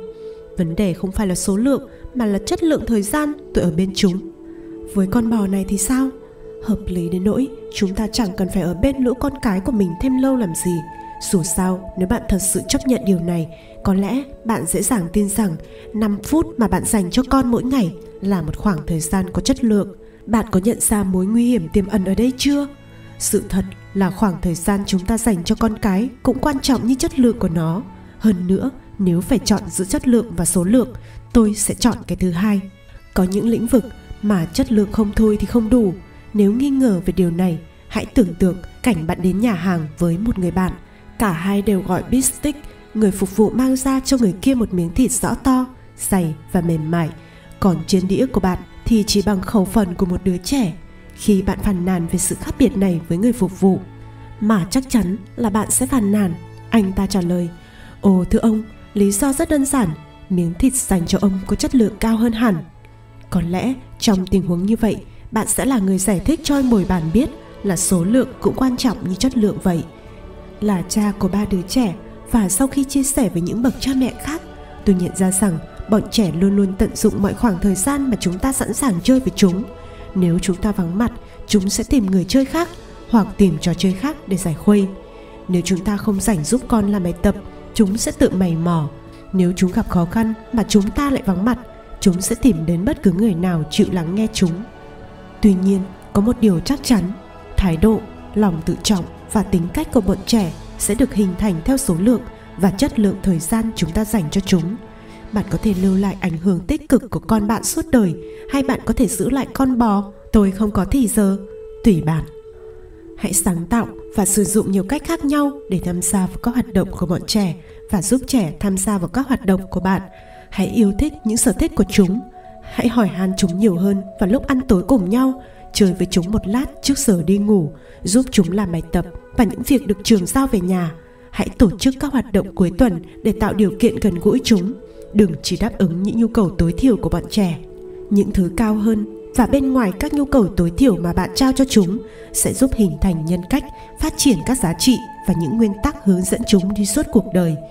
Qua trường này, bạn đã thấy rằng trong cuộc sống của chúng ta rất dễ có những con bò, rất dễ rơi vào cái bẫy biện bạch. Nếu chúng ta cài đặt bộ não của mình với những niềm tin sai lầm, thì hết cả cuộc đời, chúng ta cũng không biết được khả năng của mình. Chúng ta có thể tuột mất những cơ hội thành công khi thừa nhận ra những tư tưởng hạn hẹp như thế. Tôi thường tự hỏi, bởi cái cớ gì mà người ta chịu mang cả gánh nặng chịu những niềm tin sai lầm như thế suốt đời? Thậm chí, ngay cả khi điều đó có nghĩa là từ chối một cuộc sống đầy đủ và vui vẻ, bám xiết vào những thứ làm thương hại đến hạnh phúc của mình thì vô lý quá. Phải, thật là phi lý khi nhiều người vẫn quyết định để những niềm tin sai lầm hủy hoại sự thành công của họ một cách có ý thức. Kẻ thù mang tên trung bình có lần tôi nghe một huấn luyện viên dõng dạc giáo huấn các cầu thủ của mình. Kẻ thù của vĩ đại là tốt. Tôi suy nghĩ một lúc và lấy làm kinh ngạc trước sự minh triết ẩn trong lời nói ngắn gọn này. Khi nào chúng ta còn cảm thấy hài lòng với cái tốt chúng ta sẽ không bao giờ đạt đến sự vĩ đại. Somerset Maugham, một nhà văn người Anh, đã từng cho rằng ở đời, câu cái khôi hài là nếu bạn nhất định chỉ chọn cái tốt nhất thì rất nhiều khả năng là bạn sẽ được như ý. Điều ngược lại cũng đúng, nếu bạn quyết định sống một cuộc đời trung bình hay tầm thường, bạn cũng sẽ đạt được như vậy. Trong khi một số người sống ngày này qua tháng nọ mà không hề biết rằng trên lưng mình gắn chặt những con bò thì những người khác biết mình có các con bò đó nhưng lại tiếp tục chăm sóc và nuôi dưỡng chúng. Vì sao ư? Vì chúng mang lại cho họ khu vực an toàn mà trong đó thật không may sự tầm thường lại được hoan nghênh cho nên, họ sẵn lòng nuôi dưỡng đàn bò của mình, vì điều đó cho phép họ rũ bỏ trách nhiệm đối với thành công của chính bản thân và đổ thừa cho số phận không may do một nơi nào khác. Họ có thể biện bạch cho mọi vấn đề, ở mọi nơi và mọi ngày trong tuần. Nếu thình lình, chúng ta chẳng tìm được lời biện bạch hay phân trần nào cho sự tầm thường của mình, chúng ta chỉ còn hai lựa chọn, thừa nhận 100% trách nhiệm về phần mình và bắt đầu thay đổi, thành công hoặc thừa nhận rằng chúng ta không thể điều khiển được cuộc đời mình và bỏ cuộc, thất bại. Con đường để đi tiếp, thế là đã rõ. Rồi thay, những con bò lại đưa ra một lựa chọn thứ ba, mà ảnh hưởng của nó lại có sức tàn phá to lớn hơn sức tàn phá của thất bại, đó là sự tầm thường. Nó biến chúng ta thành những người có quyết tâm cao, nhưng lại là nạn nhân của số phận nghiệt ngã. Chúng ta muốn trở nên vĩ đại, nhưng lại không thể chúng ta muốn đạt được những thành tựu to lớn nhưng cũng không thể, vì chúng ta không có khả năng đột phá, tài năng hay may mắn, cho nên chúng ta phải bằng lòng với bất cứ thứ gì mà mình có thể đạt được. Lựa chọn thứ ba này, sự tầm thường còn tệ hại hơn sự thất bại hoàn toàn. Chìm sâu tận đáy của sự thất bại khiến bạn phải nhìn lại các hoàn cảnh của mình và xem xét lại các lựa chọn. Khi bạn đã xuống đến đáy và nhận ra rằng mình đang ở dưới đáy của vực thẳm cuộc đời bạn chỉ còn một cách duy nhất, leo lên. Đau khổ cùng cực, thất bại não nề hay sự suy sụp trầm trọng tạo nên những tình huống hoặc sống hoặc chết buộc chúng ta phải hành động. Nhưng sự tầm thường thì không. Mối nguy hiểm lớn nhất của sự tầm thường là chúng ta vẫn còn chịu được tình trạng đó. Chúng ta có thể sống trong sự lưng chừng và thích nghi với nó. Tôi muốn chia sẻ với bạn một câu chuyện tôi đã được nghe trước đây. Minh họa rất tốt quan điểm này. Một người nọ đến thăm một nông dân già, từng là một thợ săn có tiếng. Khi đến nông trại, người khách nhìn thấy một trong những con chó săn của người nông dân đang nằm dài ngoài hiên nhà. Con chó có vẻ rất bức bối, dường như nó đang khó chịu với chuyện gì đó, vì nó cứ sủa và rên rỉ không thôi. Sau vài phút nhìn thấy cảnh tượng này, người khách hỏi người nông dân con vật tội nghiệp đó bị làm sao vậy? Cứ mặc con chó già đó đi, người nông dân trả lời. Nó cứ vậy cả mấy năm nay vậy anh đã đưa nó đến một bác sĩ thú y hay đã tìm hiểu xem vì sao nó lại như vậy chưa? Người khách hỏi. Việc gì phải thế? Tôi biết thừa nó bị làm sao. Nó làm biếng như khỉ ấy. Nhưng chuyện đó thì mắc mớ gì nó phải dân gì? Anh biết không? Người nông dân trả lời, tình cờ cái chỗ nó nằm có một cây đinh trồi lên. Cây đinh đâm vào chân nó, làm nó ngứa. Cho nên lần nào ngồi đó nó đều sủa vang lên và rên rỉ như vậy đấy. Người khách trợn mắt kinh ngạc vậy sao nó không kiếm chỗ khác mà nằm? Ừ người nông dân nói, tôi đoán là cái cây đinh đó, đâm nó không đau lắm. Thế đấy, chúng ta đã đi vào trọng tâm của vấn đề của sự tầm thường. Có vẻ nó khó chịu và cũng có lúc gây đau đớn, nhưng nó chưa bao giờ đủ làm cho ta bực mình để khiến chúng ta phải thay đổi. Bạn có biết người nào đang trong hoàn cảnh đó không? Bạn thì sao? Bạn có cái rằm nào trong chân đang chăn trở bạn hướng đến một cuộc đời xứng đáng không? Nếu có hãy quyết định ngay và loại bỏ những con bò đã cướp đi của bạn khả năng sống một cuộc đời thật trọn vẹn ít lâu trước đây một người bạn lớn lên từ một nông trại ở Pennsylvania đã cho tôi một cái nhìn sinh động và chính xác về việc vì sao một số người không nhận thức được những niềm tin tiêu cực của mình. Bạn tôi nói, ừ, Camilo này thật sự là những con heo không hề biết rằng tụi nó hôi rình. Tôi cho rằng bò cũng thế, không cần phải giải thích thêm gì nữa. Đôi khi, giữa những buổi thuyết giảng của tôi, có những người đến chỗ tôi, cười tươi giói và rất tự tin nói với tôi, Thưa tiến sĩ Cruz, tôi đã suy nghĩ về những điều ông vừa nói và tôi nghĩ rằng mình không hề có con bò nào cả. Khi nào nghe những lời như vậy, tôi đều nghĩ đến câu nói buồn cười của bạn tôi và tôi cho người ấy vài ý kiến để đảm bảo là họ không vô ý bỏ qua điều chính yếu. Đây chính là điều tôi muốn diễn giải trong chương này. Tôi muốn cho các bạn xem một số trong những con bò mà nhiều người thường có với hy vọng bạn nhận ra và tránh xa chúng. Hãy nhớ, không phải tôi chỉ cho các bạn thấy những con bò này để rồi bạn bỏ chúng vào hành trang của mình đâu nhé. Tôi bảo đảm là bạn có rất nhiều bò kiểu này. Mục đích của tôi là làm cho bạn hiểu rằng có rất nhiều loại bò. Con bò mang tên Tôi có sao đâu. Tôi có sao đâu, thiếu gì người còn không được như tôi. Tôi ghét công việc tôi đang làm, nhưng tôi không thể phàn nàn gì, ít ra thì tôi còn có việc để làm. Có thể tôi không phải là người hạnh phúc nhất trong hôn nhân, nhưng ít ra thì chúng tôi cũng không gấu ó nhau suốt ngày. Có lẽ chúng tôi không giàu, nhưng chúng tôi luôn đủ ăn. Tôi chỉ đậu xít sao, nhưng ít ra thì cũng không rớt. Có lẽ cũng nên thừa nhận rằng tôi không thông minh như những người khác. Mối nguy hiểm lớn nhất của những con bò, tôi có sao đâu, là người ta nghĩ rằng họ không sao và hài lòng với cuộc sống mà không thấy lý do gì phải cải thiện. Hãy nhớ lại sự thông thái trong lời nói của vị huấn luyện viên nọ. Kẻ thù của vĩ đại là tốt. Việc tìm ra một lý do để bào chữa cho sự tầm thường của mình đã khiến chúng ta chấp nhận những hoàn cảnh và tình huống mà chúng ta khó lòng được chấp nhận. Đối với Laura, một phụ nữ trong tuổi 30, con bò của cô ấy là Mặc dù tôi ghét công việc của mình, tôi không bỏ được và không dám liều bắt đầu lại từ đầu hoặc tìm việc gì đó tốt hơn. Nỗi sợ này giữ cô ở lại với cái công việc tầm thường vốn đe dọa đến sức khỏe tinh thần và cảm xúc của cô. Sau 10 năm làm công việc đó, Nora cảm thấy chán ngấy với nó. Ý nghĩ rằng phải tiếp tục làm công việc đó đến mãn đời khiến tôi khiếp hãi, nhưng tôi chẳng biết làm gì khác. Khi nhận ra rằng nỗi sợ chính là con bò của mình, Laura kể, tôi tin hơn bao giờ hết rằng chính cái công việc này đã trói buộc tôi vào cuộc sống, mà ở đó tôi không sao có thể khám phá ra những chân trời mới. Tôi cần phải hành động ngay, nếu không, tôi có nguy cơ bị kẹt vĩnh viễn vào công việc không có lối thoát này. Thật không dễ để quyết định.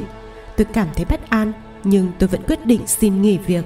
Bây giờ, tôi sống khỏe khoắn hơn hẳn, bình an hơn với chính mình, và tôi đã lấy lại sự tự tin. Những căng thẳng mà tôi phải chịu đựng hầu như đã tan biến. Nhưng điều thú vị là tôi nhận ra rằng nỗi sợ của mình không có căn cứ. Tôi đã từng được đề nghị những công việc tốt hơn và đã thu xếp nghỉ ngơi một thời gian. Một điều mà trước đó tôi không dám làm vì sợ túi tiền không kham nổi.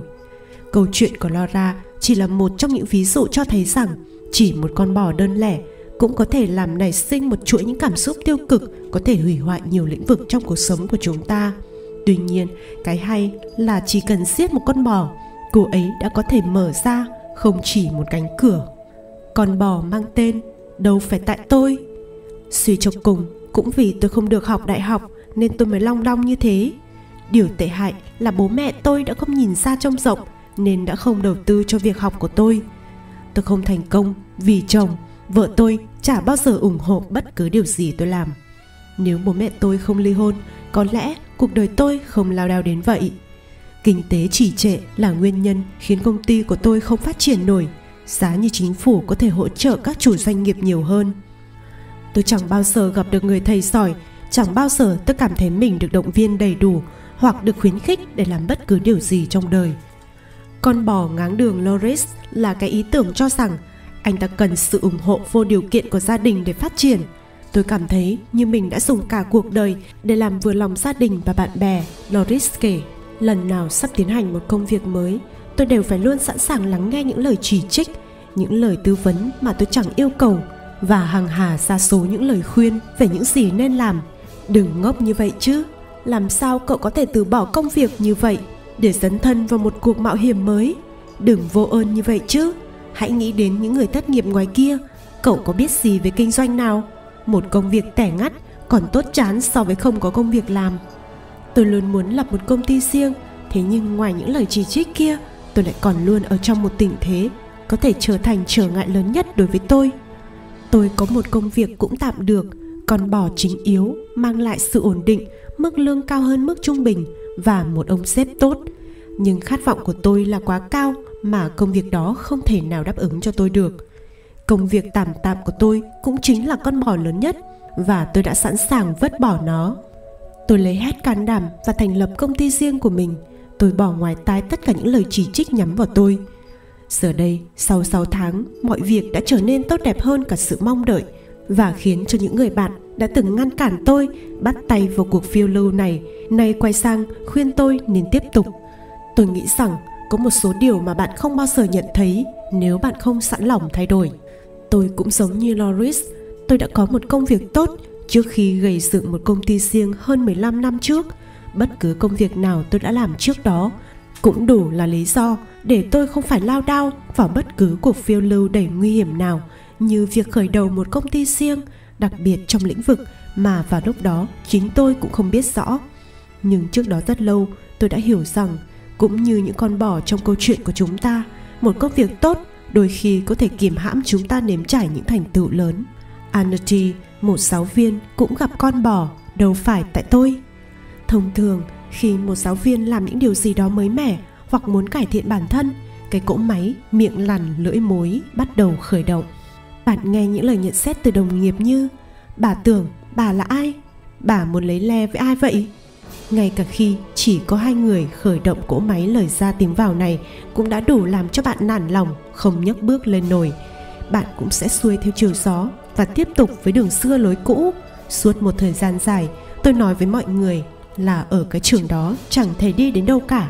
Tôi trách các đồng nghiệp của mình vì tôi chẳng đạt được gì cả. Rồi một ngày, tôi cảm thấy rất sầu dĩ, không phải vì thái độ của họ, mà vì chính tôi. Vì tôi đã để người khác chi phối suy nghĩ và hành động của mình. Tôi tự bảo mình Anerty đừng biện minh nữa, hãy hành động đi. Lý do lớn nhất để tiêu diệt con bò đâu phải tại tôi là hầu hết những gì xảy ra cho bạn đều do chính bạn tạo ra. Nếu bạn thật sự nghiêm túc với vấn đề đó và thành thật với chính mình, không phải do bố mẹ bạn, hay do sếp của bạn, hay do nền kinh tế, hay bất kỳ ai khác hoặc thứ gì khác, chính là bạn.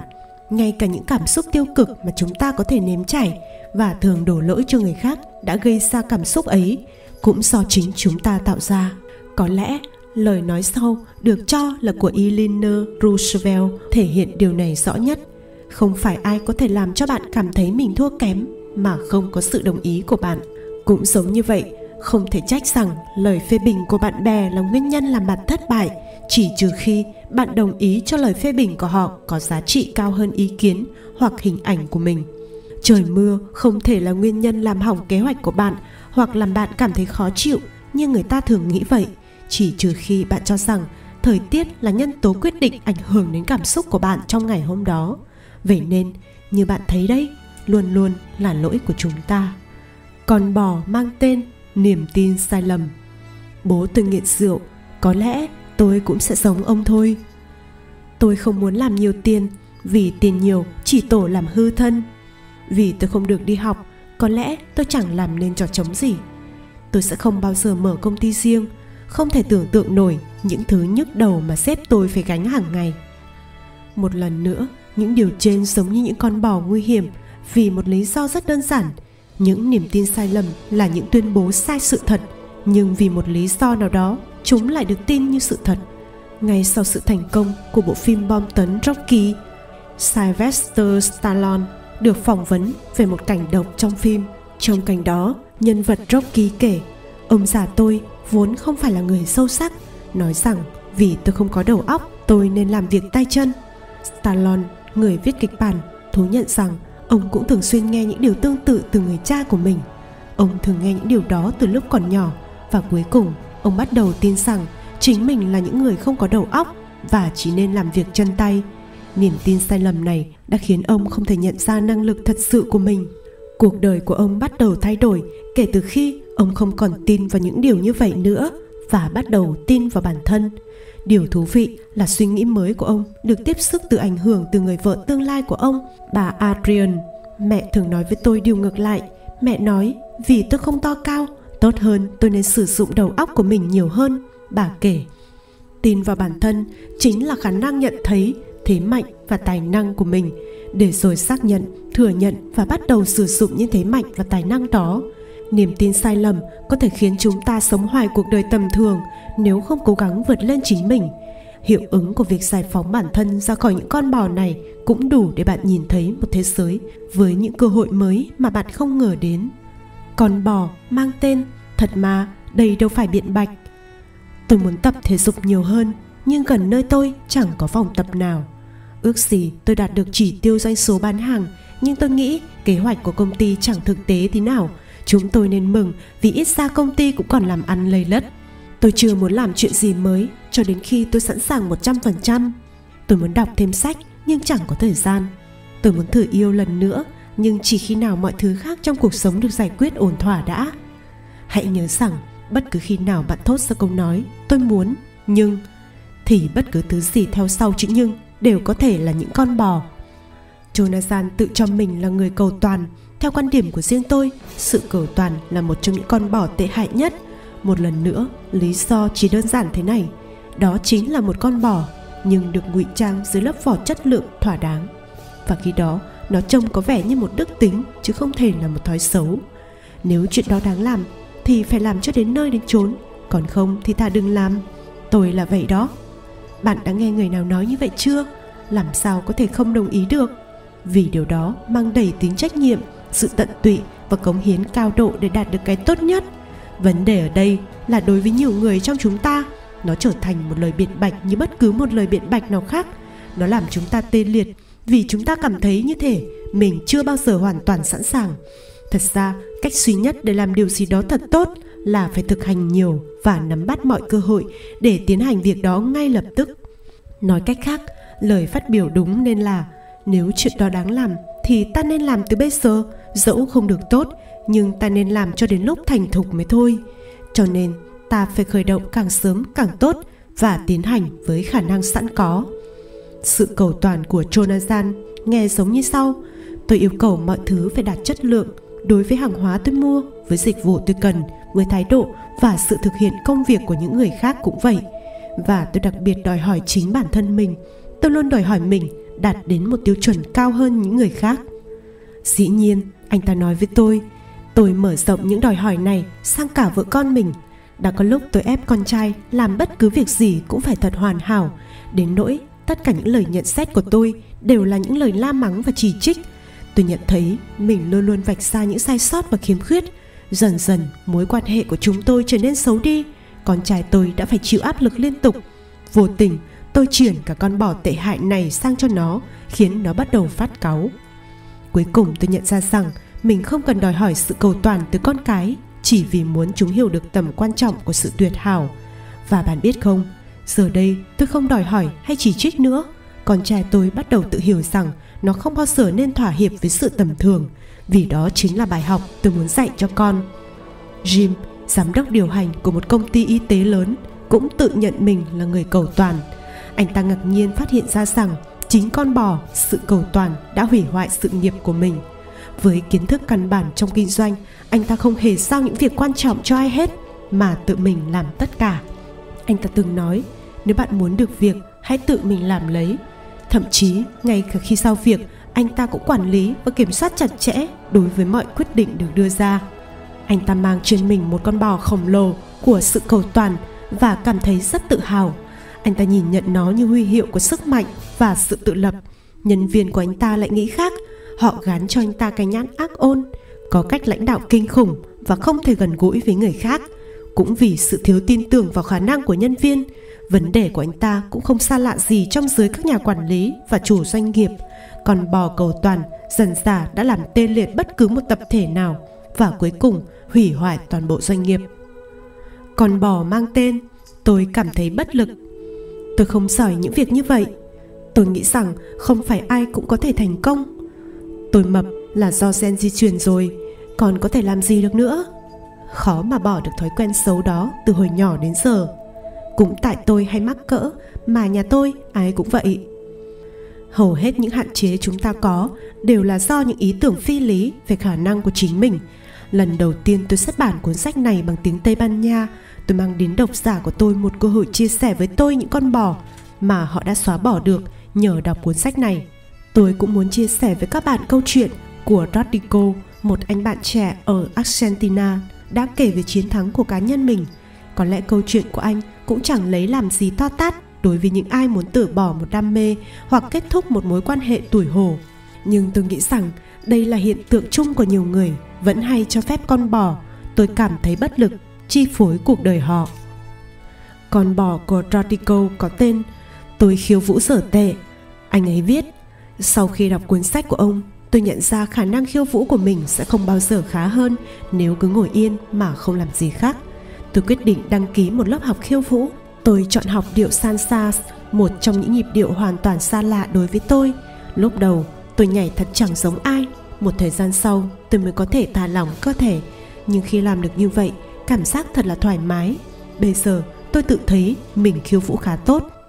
Đừng thừa nhận bất cứ hạn chế nào mà không tìm hiểu chúng có lần trong khi đang nói chuyện với một nhóm sinh viên về đề tài này và để kết luận tôi hỏi một sinh viên có phải anh ta là một cầu thủ ném phạt giỏi không?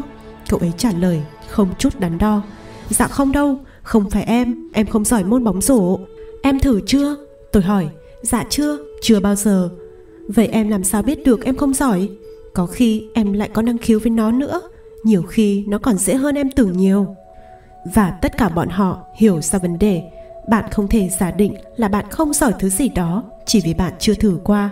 Chúng ta chỉ có thể học hỏi và rút tỉa kinh nghiệm bằng hành động thực tế. Vậy nên, nếu bạn muốn loại trừ con bò này, bạn phải hành động.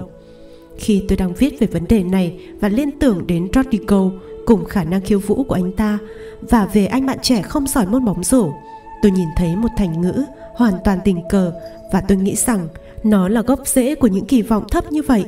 Câu thành ngữ đó, mặc dù sống sượng, lại cho ta một cái nhìn thấu đáo về tính cách của những người không bao giờ sẵn sàng nắm bắt bất cứ cơ hội nào mà chỉ để cho con bò. Tôi cảm thấy bất lực, bịt mắt, không cho mình nhìn thấy những năng lực thật sự của bản thân.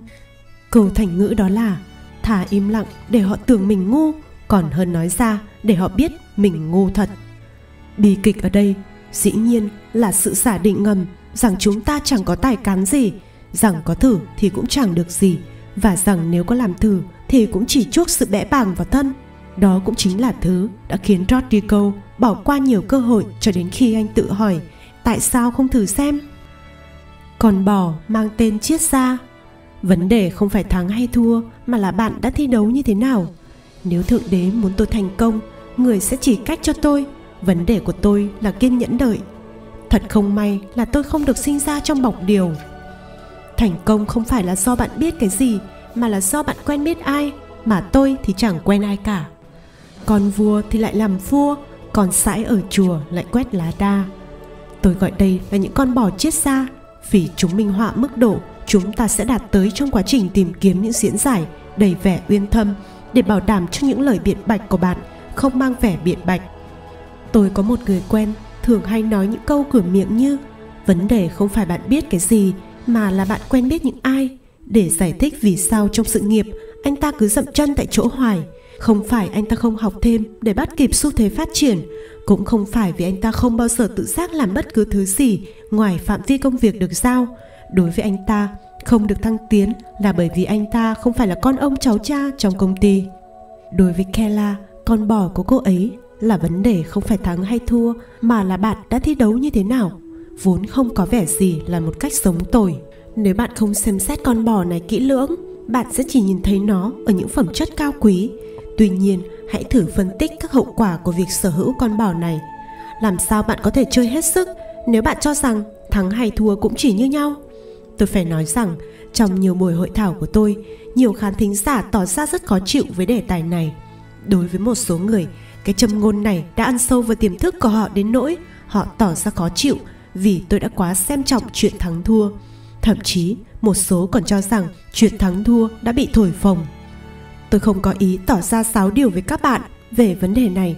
Điều quan tâm duy nhất của tôi là chúng ta tìm hiểu xem liệu khư khư với những suy nghĩ như vậy là có lợi hay có hại. Trong một buổi hội thảo đặc biệt, tôi nhớ đã từng hỏi các thính giả lúc đó, nếu chuyện thắng thua thực sự không quan trọng với bạn, thì có bao nhiêu người trong số các bạn ở đây không thấy buồn vì thua thiệt trong cuộc sống? Không có một cánh tay nào giơ lên. Bạn thấy đó, nếu những mất mát của bạn chỉ là thua một ván cờ thì có lẽ cũng chẳng đáng bận tâm.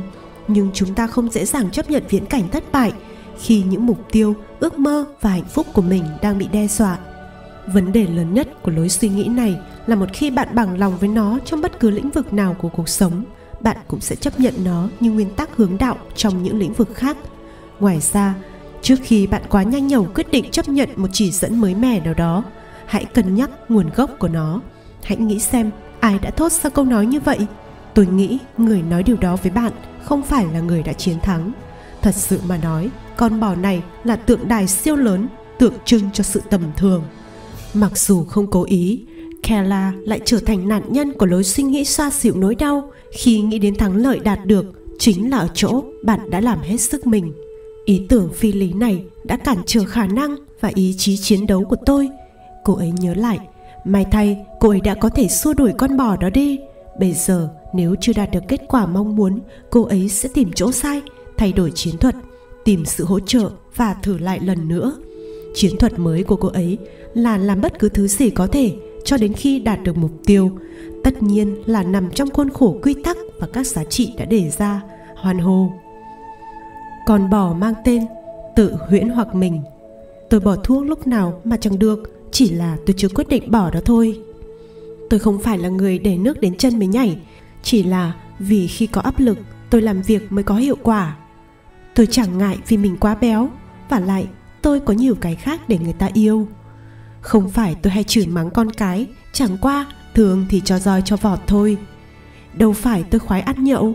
Anh đã nghe người ta nói về việc ăn nhậu để duy trì mối quan hệ xã hội chưa? Bạn thấy có một mẫu số chung trong tất cả những phát biểu này chứ? Tất cả chúng ta đều du ngủ chúng ta để chúng ta tin rằng mình thật sự chẳng có vấn đề gì cần phải thay đổi. Có chăng thì cũng chỉ là chuyện nhỏ hoặc chuyện ngoài tầm tay? Thường, chúng ta đưa ra những lời biện bạch này khi không muốn loại bỏ một thói quen xấu, chẳng hạn như tính hay trì hoãn, nghiện thuốc, nhậu nhẹt hoặc tính háu ăn. Trước đây, tôi từng nhận được email của Kathy một phụ nữ trẻ, kể với tôi cách cô ấy chiến thắng tình trạng béo phì của mình.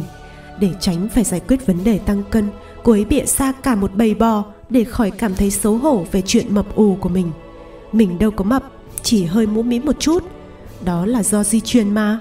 Chỉ tại mình to xương. Có phải lỗi của mình đâu? Trong gia đình mình, ai chẳng to con? Bất hạnh thay, không có lời lẽ nào trong số này là thỏa đáng. Và cô vẫn cảm thấy khổ sở Cathy hiểu rằng khi nào còn có người nào hoặc thứ gì đó có thể đổ lỗi cho vấn đề béo phì của mình, cô sẽ không bao giờ có thể giảm cân và lấy lại sự tự tin với vóc dáng thon gọn được. Cuối cùng, cô quyết định hành động. Tôi quyết định loại bỏ vĩnh viễn những con bò đó. Tôi đi bơi và tập aerobics dưới nước. Tôi ăn uống điều độ hơn và tôi tin rằng mình sẽ thành công. Tôi cảm thấy khỏe hơn về mặt thể chất và tin sẽ sớm đạt được vóc dáng mình mong muốn. Tuyệt vời! Hãy nhớ rằng, tất cả những con bò mà tôi đã nêu ra đều có một điểm chung, đó là chúng trói buộc bạn vào những cuộc sống tầm thường. Việc thủ tiêu những con bò bằng với sự loại bỏ tất cả những câu nói đó ra khỏi vốn từ ngữ của bản thân, và điều này trong tầm tay của bạn, đây là lựa chọn của chính bạn. Chúng ta không bao giờ có ý định, hoặc ít ra là tự giác bỏ cả cuộc đời mình để chăm sóc và nuôi dưỡng những con bò được bố mẹ truyền lại cho chúng ta hay những con bò mình nhặt lấy trong cuộc sống. Chúng ta cũng không sẵn sàng để thích nghi với những thái độ và hành vi có khả năng hủy hoại công việc của mình chỉ vì muốn chứng minh một quan điểm nào đó là đúng. Nghe có vẻ phi lý, nhưng đa số lời biện bạch và các thái độ tạo ra sự hạn chế mà chúng ta thừa nhận vốn là kết quả của những dụng ý tốt. Đằng sau mỗi hành vi bất kể có mang tính tự hủy hoại như thế nào, đều chứa đựng một ý nghĩa mang tính tích cực. Nói chung, chúng ta không ai chấp nhận những thói quen xấu để rồi làm hại đến chính mình. Chúng ta đơn giản chỉ tin rằng đó nhất định có lợi cho chúng ta theo một khía cạnh nào đó. Tôi bỏ thuốc lúc nào mà chẳng được, vấn đề là tôi chưa muốn bỏ thôi. Sự bảo chữa này chỉ giống như một lối thoát nhằm né tránh vấn đề. Đây là lối thoát dễ dàng cho những người không thể bỏ được thói nghiện kéo dài hành vi nguy hại của họ, che giấu sự bất lực trước thói nghiện này và đồng thời để bảo vệ sĩ diện cho mình. Con bò này cung cấp cho họ nhận thức giả tạo là họ đang chủ động điều khiển mọi việc. Nó che giấu thực tế là chính thói quen xấu đang điều khiển họ. Điều tệ hại nhất là họ có thể mang theo con bò này suốt đời mà không hề làm gì để giải quyết nó. Cũng giống như con bò này, có vô số niềm tin sai lầm khác mà chúng ta vẫn mang theo bên mình mà mục đích duy nhất của chúng ta là giúp tránh cảm giác bất lực.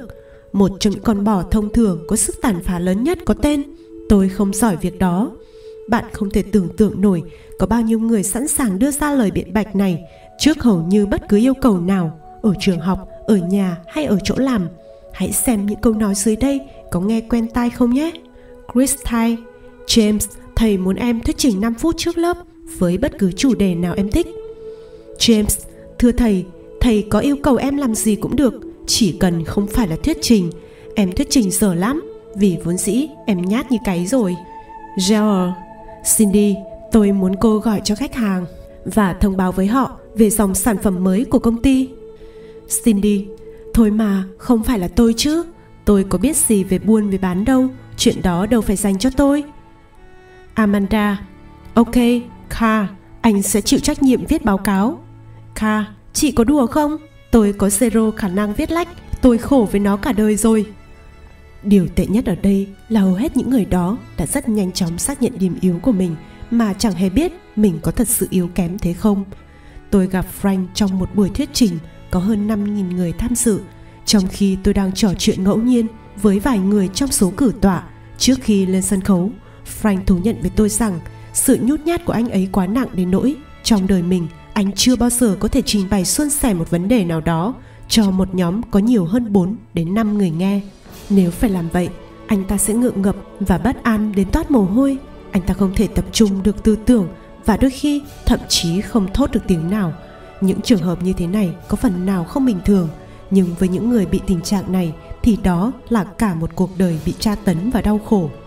Ngay trước khi bước lên bục, tôi hỏi liệu lát nữa đây anh ta có đồng ý giúp tôi một việc không? Nhưng tôi không cho anh ta biết việc đó là gì. Anh ta đồng ý, mặc dù có phần lưỡng lự. Vậy nên tôi không nói gì thêm nữa. Tôi yêu cầu anh ta lên hàng ghế đầu ngồi. Và rồi, trong buổi thuyết trình, Tôi yêu cầu anh ta bước lên sân khấu. Tôi đang trình bày về năng lực thuyết phục. Trong phần thực tập bán hàng, Tôi yêu cầu anh ta giới thiệu sản phẩm cho toàn bộ khán thính giả. Có lẽ Frank đã cảm thấy Anh ta đang trải qua cơn ác mộng tệ hại nhất của đời mình làm sao tôi có thể gọi anh ta lên đây sau khi anh ta đã thú nhận hết với tôi về tính nhút nhát của mình vài phút trước đó Lúc lên sân khấu, bước chân của anh ta có vẻ hơi run rẩy. Mặc dù anh ta đã chắc chắn với tôi là anh ta rất muốn loại bỏ con bò đó, nhưng tôi ngỡ rằng anh ta không muốn ra tay trước mặt 5.000 người lạ như lúc này. Chúng tôi bắt đầu một cách chậm rãi. Lần thử đầu tiên của anh ta còn xa mới được xem là đạt. Nói một cách châm trước, sau khi thực hiện xong, tôi cho anh vài góp ý để giúp cho việc giới thiệu sản phẩm của anh thêm phần nhiệt tình. Anh ấy lại thử lần nữa và tôi lưu ý anh vài điều nữa rồi anh lại thử. Những gì xảy ra tiếp theo chắc chỉ thua phép màu chút đỉnh mà thôi. 10 phút sau con người từng hơn 50 năm là nạn nhân của con bò. Tôi mắc cỡ lắm. Bây giờ còn có thể kể chuyện tiếu lâm và làm cho khán giả gào lên và vỗ tay ầm ầm chúng tôi gặp lại nhau sau buổi thuyết trình hôm đó và nói chuyện với nhau. Lúc này, anh ta đã bình tĩnh lại. Điều duy nhất anh ta có thể nói với tôi là, tôi không ngờ mình có khiếu trong chuyện này. Vì sao chúng ta lại thừa nhận những niềm tin làm giới hạn khả năng của bản thân mà hầu như không mấy khi dám tự hỏi liệu những niềm tin đó là đúng hay sai? Sao bạn có thể dễ bị thuyết phục và tin vào những thiếu sót và khuyết điểm của bản thân để rồi sau đó giống như frank mới phát hiện ra rằng mình đã sai. Sao bạn lại có thể bị thuyết phục và tin rằng bạn không làm được điều này, điều kia trước khi bạn dám thử? Hãy xem bạn cả tin đối với những lời biện bạch này như thế nào. Ví dụ như bạn học một nghề nghiệp hay một chuyên môn, một phận sự hay một công việc nào đó mà bạn cảm thấy mình làm tốt, bạn thích thú với công việc và phát triển kỹ năng đặc biệt cho lĩnh vực đó. Một thời gian sau bạn tự nhủ, chà, đây mới chính là năng khiếu của mình mình thật sự giỏi trong lĩnh vực này. Một số người còn quá đà hơn nữa và tuyên bố, đây chính là định mệnh của mình. Nếu chỉ vậy thì chẳng có gì đáng nói. Việc phát hiện ra tài năng tự nhiên trong một lĩnh vực nào đó chẳng có gì sai. Rắc rối với quá nhiều người chỉ bắt đầu khi họ đưa ra kết luận sai lầm là họ chỉ có thể giỏi trong một lĩnh vực nào đó. Như trong những lời nhận xét trên đây cho thấy, họ giả định rằng trong những lĩnh vực khác, họ sẽ không thể làm tốt như vậy được và họ không phát triển những khả năng khác. Họ bắt đầu đưa ra các lời biện bạch, các con bò, rồi tìm nguyên nhân, thêm nhiều con bò nữa để giải thích cho sự hạn chế trong khả năng của mình. Và họ đưa ra các khẳng định như, tôi luôn như vậy mà. Quên nó đi, chúng tôi chẳng thấy chút cơ hội thành công nào trong chuyện này cả. Tôi bẩm sinh đã không có năng khiếu trong chuyện này. Tôi cũng không có hình thể hoặc tài năng gì cô cần cho môn thể thao đó. Anh cũng biết mà tôi luôn dở tệ trong kinh doanh. Tính tôi không phù hợp với chuyện đó. Do vậy, dù không cố ý, chúng ta cũng tạo nên các giới hạn làm ức chế sự phát triển cá nhân và bịt mắt mình trước những tiềm năng không giới hạn có thể được phát hiện trong mỗi chúng ta. Và vấn đề chẳng có gì liên quan đến năng lực thể chất, gen di truyền, tính cách hoặc cái mà chúng ta vẫn gọi là tài năng thiên bẩm. Vấn đề thật sự nằm ở chương trình về tinh thần mà chúng ta lưu trữ thông tin trong tiềm thức và nó hoạt động như những cơ chế tự vệ, giúp chúng ta duy trì một hình ảnh lành mạnh. Chẳng phải chúng ta tự thấy mình không có khả năng hay bất tài, nhưng dường như chúng ta nghĩ rằng mình chỉ có thể giỏi ở một chuyên môn nào đó thôi. Vì tin như vậy, chúng ta bỏ phí nhiều khả năng sẵn có và chấp nhận làm một phiên bản kém chất lượng hơn với chính mình. Những sự khẳng định, nghe có vẻ tích cực như, đây thật sự là sở trường của tôi, có thể củng cố hai tư tưởng nguy hiểm. Một là ít ra thì mình cũng giỏi về điều gì đó. Và hai là, không có ai có thể giỏi mọi thứ. Tuy nhiên, trong thực tế, tất cả chúng ta đều có khả năng làm tốt nhiều lĩnh vực khác nhau. Thực ra, có lẽ chúng ta sở hữu nhiều tài năng và năng khiếu tự nhiên hơn những gì mà chúng ta tự thừa nhận. Nhưng chúng ta không bao giờ trải nghiệm những thứ đó cho đến khi chúng ta không loại bỏ con bò mang tên. Đây mới thực sự là năng khiếu của tôi. Bạn muốn như thế nào? Bạn sẽ như thế đó một niềm tin sai lầm có thể là kết quả của những trải nghiệm động lại trong ký ức mặc dù nó không còn giá trị với cuộc đời của bạn nữa theo tiến sĩ Sider, giáo sư chuyên ngành tâm lý học lâm sàng tại Đại học Kansas, trong những năm đầu đến trường, khi các cô cậu bé bắt đầu lo lắng về những điều người khác nghĩ về mình, chúng bắt đầu hóa giải sự chỉ trích bằng cách chối bỏ. Vì vậy, chúng bắt đầu đưa ra những lời biện hộ như là một cách để bảo vệ sĩ diện và sử dụng những lời biện giải như những chứng cứ ngoại phạm cho thành tích yếu kém của mình. Có lẽ vào năm bạn được 10 tuổi, ông thầy giáo lớp 5 của bạn đã yêu cầu bạn bước lên trước lớp học đọc một bài thơ cho cả lớp nghe. Dù sự trình bày của bạn không đến nỗi quá tệ, thầy giáo vẫn phá lên cười và các bạn trong lớp thì chế giễu bạn. Tất nhiên, toàn bộ sự kiện này làm bạn cảm thấy hết sức khó chịu. Ngay lúc đó, bạn quyết định để không phải lâm vào những tình huống bi hài như vậy một lần nào nữa. Bạn sẽ không bao giờ đem thân ra làm trò cười cho người khác bằng việc phát biểu trước đám đông như bạn vừa làm. Sau nhiều năm được nuôi dưỡng, con bò này trưởng thành và mập mạp, bạn đã chấp nhận một điều là mình không có năng khiếu nói trước đám đông. Bạn kết luận rằng mình chẳng có tí khiếu nào cho việc đó. Dĩ nhiên, bạn biết rằng mình không phải là người duy nhất bị đau khổ trong tình huống không may ấy giúp bạn chịu đựng sự thất bại này. Thật ra, mình đâu phải là một tên ngố. Bạn lấy giải, nói trước công chúng là một trong những chuyện đâu phải ai cũng làm được. Bây giờ, khi bạn đã 40, 50 tuổi, nếu ai đó trong công ty yêu cầu bạn phát biểu tổng quan về công ty hay trình bày khoảng 10 phút về những thành quả mà bộ phận của bạn đang thực hiện, bạn sẽ lập tức trả lời: "Nè, nếu anh yêu cầu tôi giản sự một buổi thuyết trình, tôi sẽ tập hợp thông tin và nếu anh muốn, tôi có thể soạn thảo bài thuyết trình và in ấn, nhưng đừng bảo với tôi lên phát biểu trước tất cả những người đó, ngay cả khi chỉ với một nhóm 6 người, vì tôi thừa biết mình chỉ tổ làm bể đĩa thôi." Mặc dù có lẽ từ 30 năm qua, bạn chưa từng thử lại một lần nào, nhưng bạn cứ cho rằng ngày nay khả năng của bạn cũng không khác gì lúc bạn mới lên 10. Phi lý quá. Bạn có nhận thấy rằng mình đã dễ dàng để cho một niềm tin phi lý chỉ đạo việc gì bạn làm được hay không làm được? Hãy nhớ rằng bất cứ niềm tin sai lầm nào mà chúng ta lưu trữ trong tiềm thức lâu ngày và hợp thức hóa với những hành động của mình thì đó cũng chính là một dạng của tự kỷ ám thị theo thời gian, những kỳ vọng tiêu cực này trở thành những điều được tiên đoán chính xác. Chính điều này ngăn cản người ta đi đến thành công. Loại tự kỷ ám thị này nuôi dưỡng việc lập trình một chuỗi những niềm tin ấu trĩ và những khẳng định sai lầm có thể phù hợp tại một thời điểm nào đó nhưng bây giờ không còn xác đáng nữa tuy nhiên, vì những niềm tin này còn lưu lại trong não bộ của bạn, thay vì loại bỏ ngay lập tức, chúng vẫn còn khả năng gây những tác động rất tiêu cực cho chúng ta. Hãy nhớ rằng, bạn nghĩ về mình thế nào, bạn sẽ trở thành thế đó. Nó đưa đến nguy cơ, bạn cho phép những suy nghĩ tiêu cực xâm nhập vào đầu óc mình. Điều đáng mừng là chính bạn lại đang đứng gác cổng. Chương 6 không nên nhận bất cứ con bò nào người ta tặng cho mình. Có lẽ bạn đã từng nghe một câu nói cổ điển, không nên xem răng con ngựa, người ta tặng cho mình, xem răng ngựa để biết ngựa già, răng dài, không được ưa thích lắm. Hay còn trẻ, răng ngắn được ưa thích hơn, tức là có vẻ xè bìu món quà được tặng, bất lịch sự.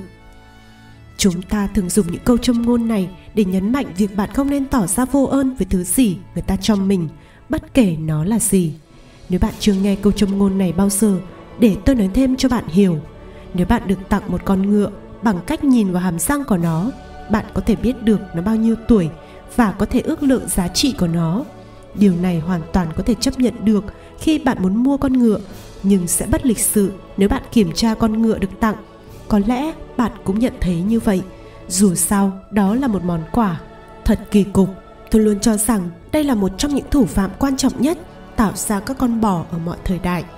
Tôi cho rằng bạn không những nên kiểm tra răng của con ngựa tặng phẩm, mà bạn còn có thể gửi trả lại nếu bạn không thích nhận nó. Nói cách khác, bạn nên biết rõ về con ngựa mà người ta tặng cho mình. Nó có thể là một con bò. Để tôi giải thích cho bạn hiểu, người ta thích tặng gì cho người khác nhất? Bạn có một phút để trả lời. Nếu bạn nói đó là lời khuyên, bạn thắng rồi. Chúng ta thích ban phát những lời khuyên, đặc biệt là khi không được yêu cầu nếu bạn không tin, khi nào bạn gặp gỡ bạn bè, hãy chia sẻ với họ về kế hoạch đầu tư mới của bạn và sau đó xem chuyện gì sẽ xảy ra. Nếu bạn kể với 6 người, bạn sẽ có thể nhận được 6 ý kiến khác nhau, toàn là những lời khuyên bảo và khuyến cáo mang tính cá nhân. Hiển nhiên, tất cả những lời khuyên này đều xuất phát từ sự mong muốn điều tốt cho bạn. Đây là cách mà bạn bè muốn chứng tỏ với bạn là họ thật lòng và quan tâm đến bạn. Làm sao bạn có thể chối từ những lời nói tích cực khôn ngoan này? Cho nên, bạn phải tỏ ra lịch sự. Bạn lắng nghe họ, có thể những lời khuyên này và chủ nhân của nó chẳng biết đầu cua tai nheo, chẳng hay ho và cũng chẳng ích lợi gì cho bạn. Bạn vẫn phải làm tròn trách nhiệm của một người bạn lịch sự và vờ như bạn đang rất thích thú với những quan điểm, phản hồi, những lời phê bình tích cực từ họ. Tuy nhiên, hãy cẩn thận. Một lúc nào đó trong cuộc nói chuyện, một vài ý kiến vớ vẩn này có thể nghe có lý. Khi đó, bạn sẽ cảm thấy bối rối và bạn bắt đầu nghi ngờ rằng khả năng của chính mình 30 phút sau khi những người bạn, những người quen hay những người hoàn toàn xa lạ đi khỏi, kế hoạch được đặt ra để thành công của bạn trở thành một mớ bỏng bong trong con mắt của chính bạn. Nửa tiếng trước đây, bạn đã chắc chắn như thế nào về tiềm năng thành công của mình thì giờ đây bạn không thể gạt bỏ khỏi đầu những tiên đoán bi quan và những kỳ vọng thấp từ những người bạn kia. Bạn càng muốn quên chúng đi, chúng lại càng trở nên rõ nét hơn. Bây giờ bạn có đến 6 con bò mới đang nhai cỏ trong óc bạn, nơi mà trước đây chúng không hề tồn tại. Mới đây thôi, một chuyện tương tự như vậy cũng đã xảy ra với tôi. Dĩ nhiên, tôi không phải là người dễ dàng nhận quà tặng mà không kiểm tra nguồn gốc của nó. Lần đó, tôi đang nói về một dự án mới mà tôi sắp triển khai thì có một người quen đột nhiên ngắt lời tôi và nói Camilo này, tôi cho anh vài lời khuyên miễn phí nhé. Tôi chặn lại. Khoan đã, trước khi anh nói ra, để tôi hỏi anh vài câu đã nhé. Anh ta khựng lại trước phản ứng quá nhanh của tôi và đáp Ok, anh nói đi. Tôi nói tiếp, anh đã thật sự có kinh nghiệm thực tiễn về vấn đề mà anh sắp sửa cho ý kiến không? Nếu có, đó phải là kinh nghiệm thành công không? Anh có cho rằng mình đủ trình độ để cho một lời khuyên lão luyện về lĩnh vực này không? Dù sao, những gì anh sắp nói ra có thể có ảnh hưởng lớn nhất đến tầm nhìn và triển vọng của tôi đối với dự án này. Và tôi không cần nói thì anh cũng hiểu những công trình này quan trọng như thế nào đối với tôi. Do đó, anh có còn chắc chắn tuyệt đối về món quà quý giá anh sắp dành cho tôi không?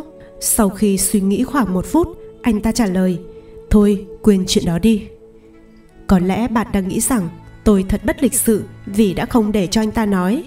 Thực ra, thì tôi có thể tỏ ra lịch sự bằng cách lắng nghe anh ta và sau đó quên nó đi là xong nhưng tôi không muốn mạo hiểm để đầu óc tiếp xúc với những ý tưởng trái chiều và kỳ vọng của người khác. Bạn cũng biết, khi một ý tưởng nào đó cắm rễ trong đầu bạn rồi, bạn sẽ trở thành nô lệ của nó. Và nếu tình cờ nó là một ý tưởng tồi mà bạn lại cho phép nó xâm nhập vào đầu óc, trú ẩn trong đó và lớn lên, thì nó có cơ hội làm thay đổi quan điểm, kỳ vọng và niềm tin của bạn về khả năng của chính mình. Bạn nên biết rằng một số rất lớn những con bò buộc chặt cuộc đời chúng ta vào với sự tầm thường, những niềm tin sai lầm và những lời biện bạch của kẻ chủ bại. Thực sự là do người khác tặng cho chúng ta.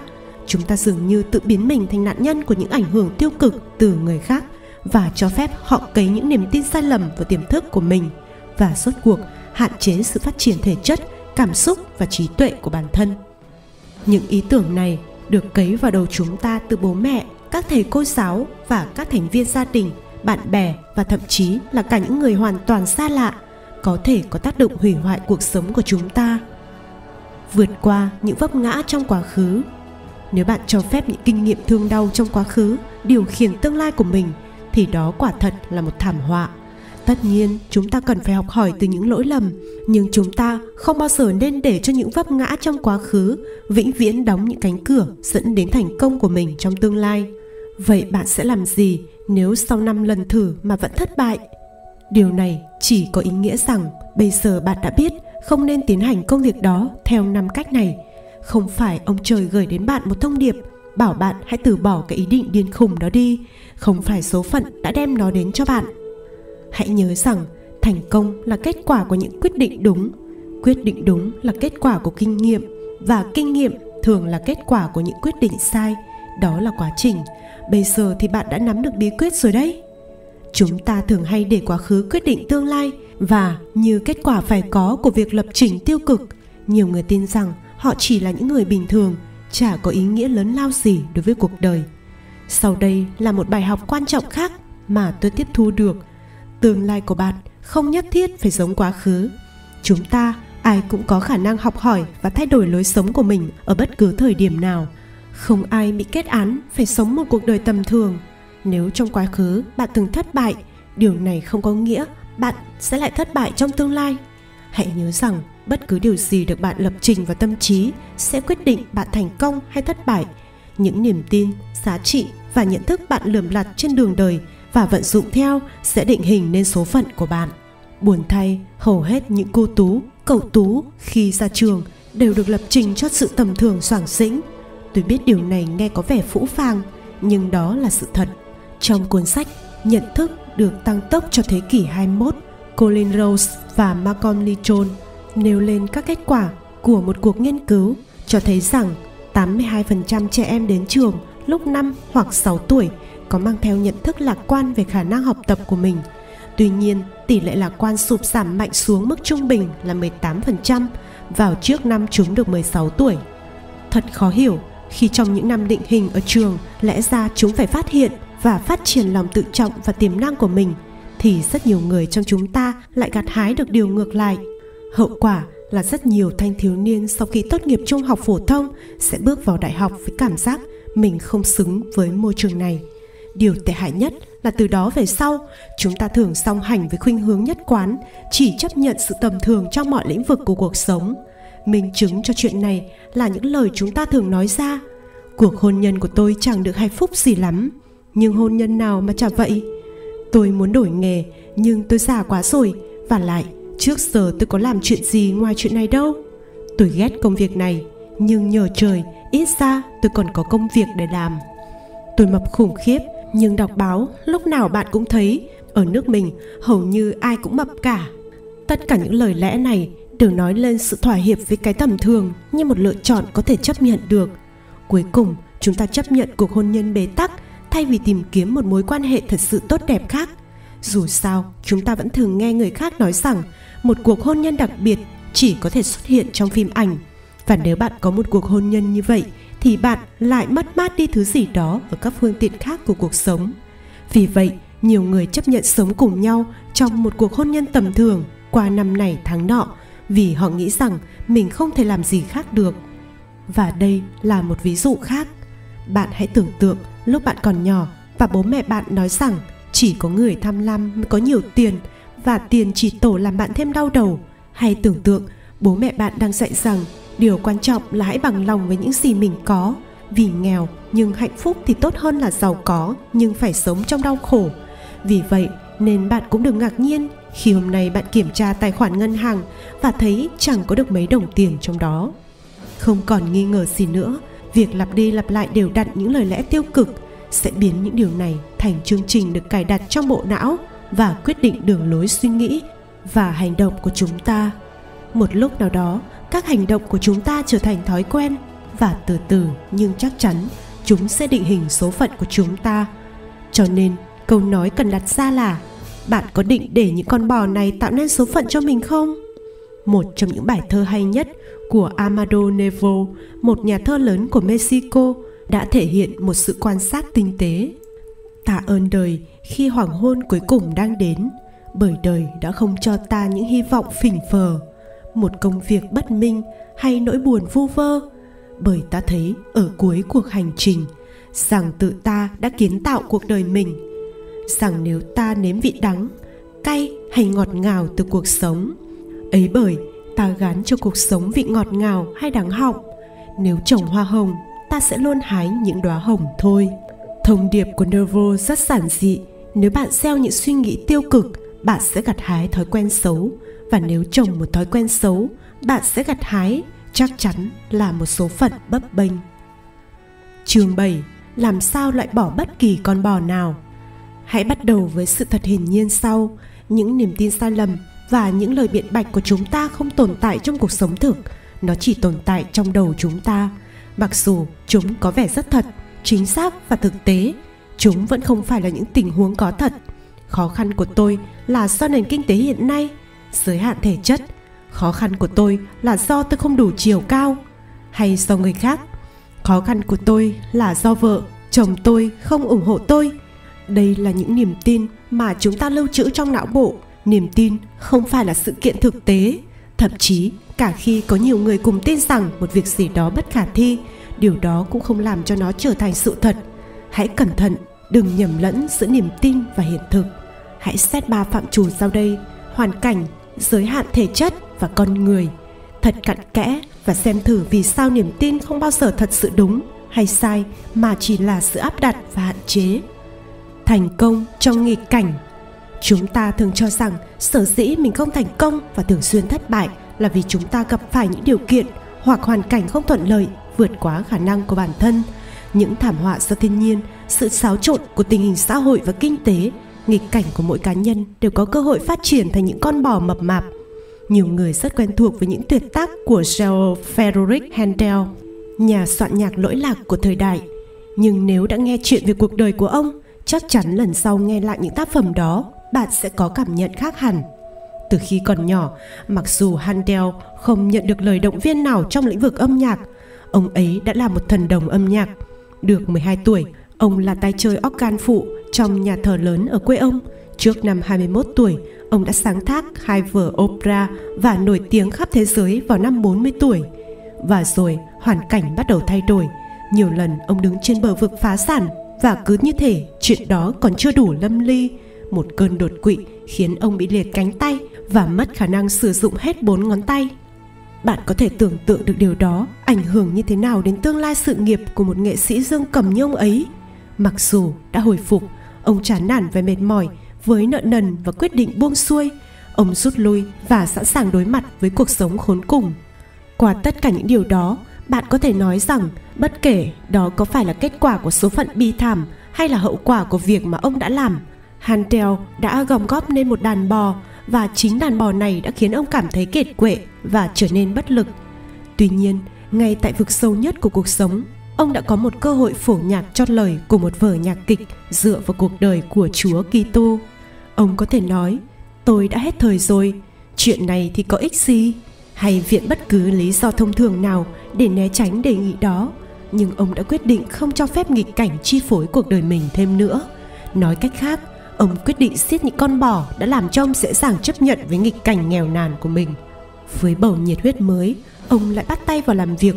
Một tháng sau, ông đã hoàn thành bản thảo dài 260 trang và đặt tên là The Messiah. Sau đó, ông có kể rằng trong lúc đang viết The Hallelujah Chorus, Ông có cảm giác như mình đã nhìn thấy Chúa trên ngai vàng với các thiên thần của Ngài vây quanh.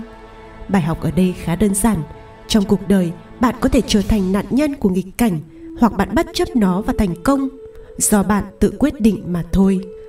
Chiến thắng thật sự sau truyền thuyết một dặm 4 phút. Bây giờ, chúng ta hãy cùng xem xét các giới hạn về thể chất. Trong những buổi thảo luận chuyên đề và hội thảo, tôi thường kể lại các câu chuyện dưới đây. Trong nhiều thập kỷ tranh giải Olympic, không vận động viên điển kinh nào có thể chạy hết một dặm trong 4 phút. Thực ra thì năm 1903, Harry Andrews, một huấn luyện viên Olympic người Anh, đã tuyên bố kỷ lục 4 phút 12 giây 75 không thể nào bị phá vỡ. Và ông có lý do để cảm thấy điều đó là chắc chắn. Kỷ lục này do một vận động viên điền kinh người Anh Walter Geller thiết lập từ năm 1886 và 17 năm sau đó chưa hề có vận động viên nào đạt được dưới 2 giây so với kỷ lục đó. Nếu kỷ lục này không thể bị phá như Andrew nghĩ thì một dặm trong 4 phút càng là một mục tiêu hoang tưởng cho bất kỳ ai muốn đạt được. Cùng trong thời gian đó, các vận động viên cũng nghe những người được cho là chuyên gia ra giả các lý do ủng hộ cho sự khẳng định của huấn luyện viên nọ. Ngay cả cộng đồng y khoa cũng khuyến cáo các vận động viên rằng áp lực lên cơ thể trong việc cố gắng chạy một dặm trong 4 phút có thể gây hại cho cơ thể.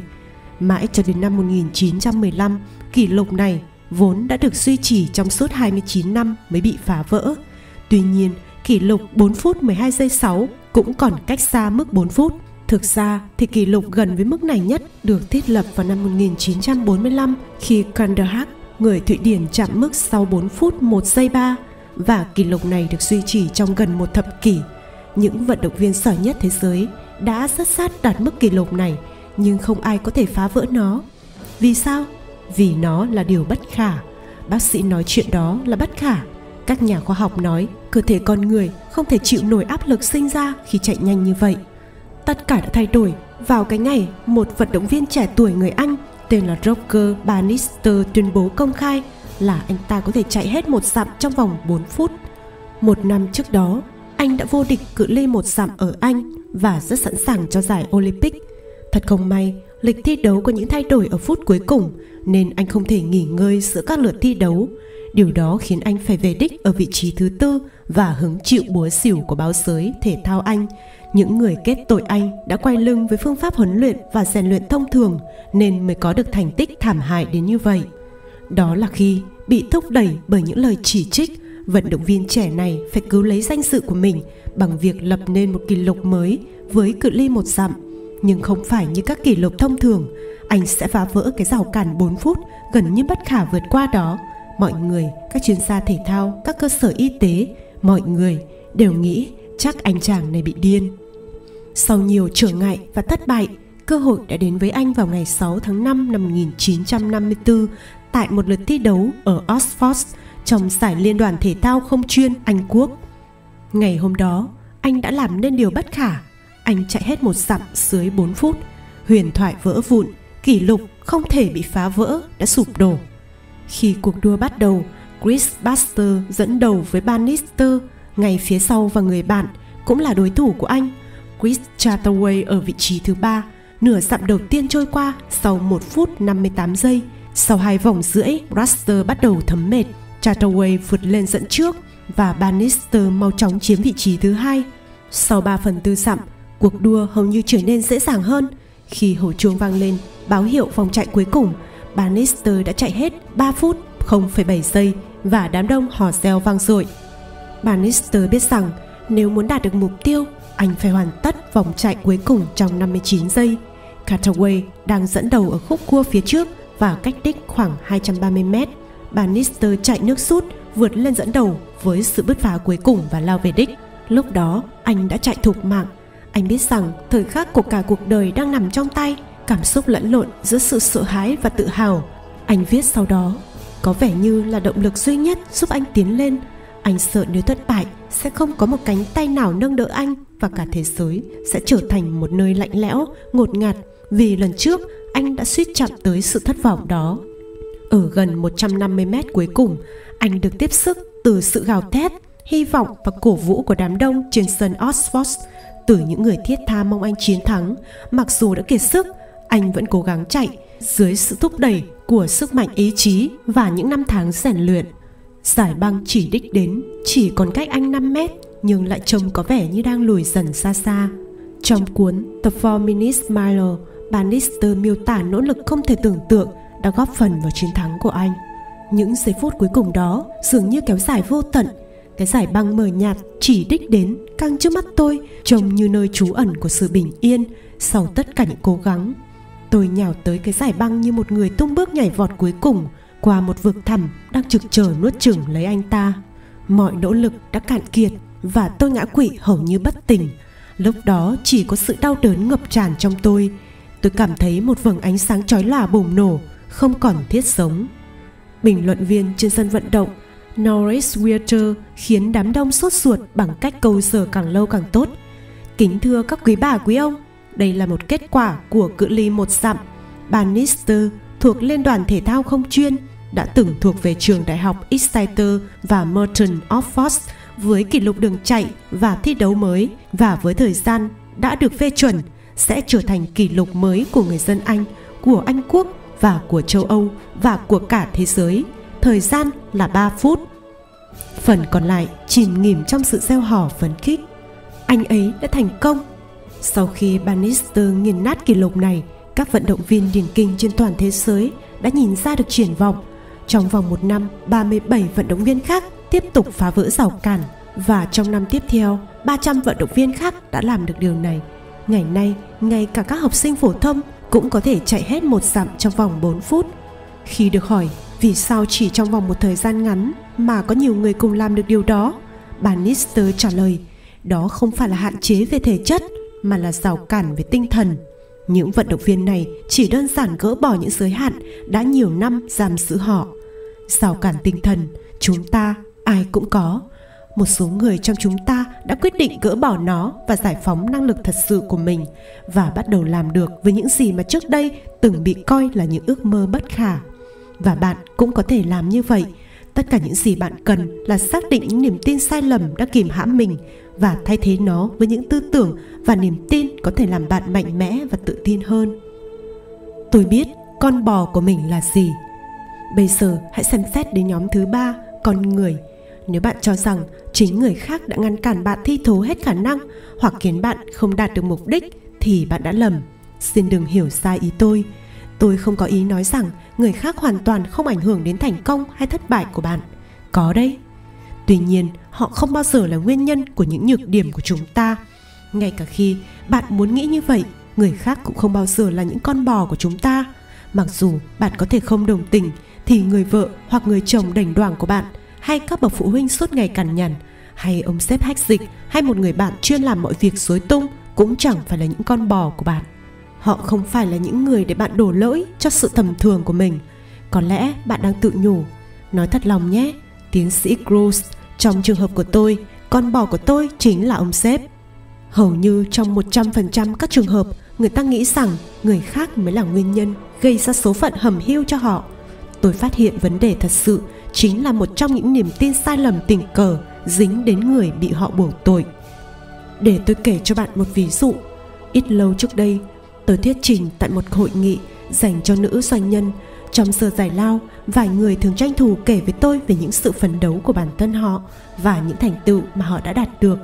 Trong dịp này, có một phụ nữ cực kỳ hoạt bát đã tham gia, vỗ tay, reo vui và cười to suốt từ đầu đến cuối.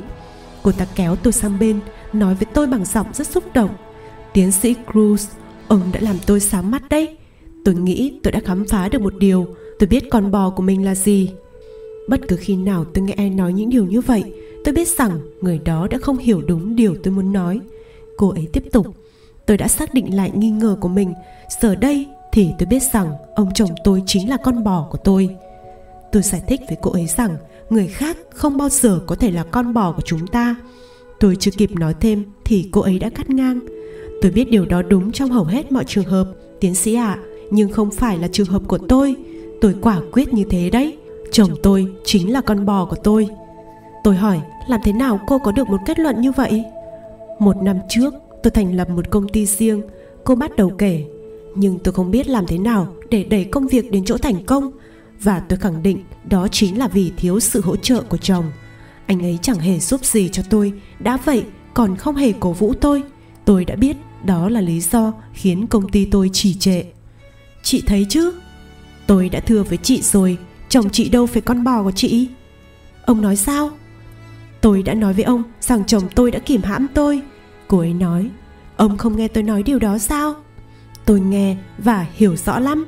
Tôi trả lời, nhưng để tôi chỉ cho chị thấy, con bò thật sự. Con bò của chị là một định kiến sai lầm mà chị giữ mãi trong đầu mình. Định kiến đó bảo rằng để thành công, chị phải có được sự ủng hộ hoàn toàn của chồng chị. Cô ấy không thích câu trả lời của tôi. Thực ra cô có vẻ hài lòng hơn khi cho rằng mình đã tìm ra người có lỗi trong việc này. Kẻ phải chịu trách nhiệm cho thất bại của mình.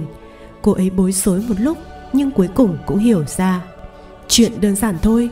Thành công của bạn là một trăm phần trăm trách nhiệm của bạn. Nếu lúc nào cũng có sự ủng hộ và cổ vũ của người khác thì thật tốt, nhưng điều đó không tuyệt đối cần thiết. Thành công của bạn không phụ thuộc vào việc người khác có quyết định ủng hộ bạn hay không, hoặc người đó có tán thành các quyết định của bạn hay không hoặc họ có hào hứng với con đường mà bạn đã chọn hay không. Quyết định liên quan tới thành công của bạn không thể và không được phụ thuộc vào những điều đó. Người duy nhất cần phải lạc quan với mục tiêu và quyết định của bạn chính là bạn.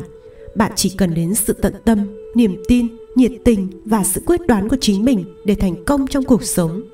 Người phụ nữ này đã có một lời biện hộ hoàn hảo nó không chỉ đem lại một sự giải thích xem ra thỏa đáng cho thất bại trong công việc làm ăn, mà còn miễn trừ cho cô tất cả các trách nhiệm.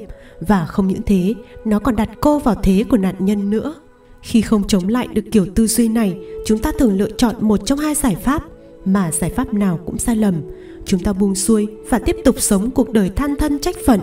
Hoặc chúng ta dành cho mình sự thất vọng và nhiệm vụ bất khả thi là cố gắng nhằm thay đổi người khác đó là lý do một lần nữa tôi muốn nhắc lại với các bạn một điều rất quan trọng.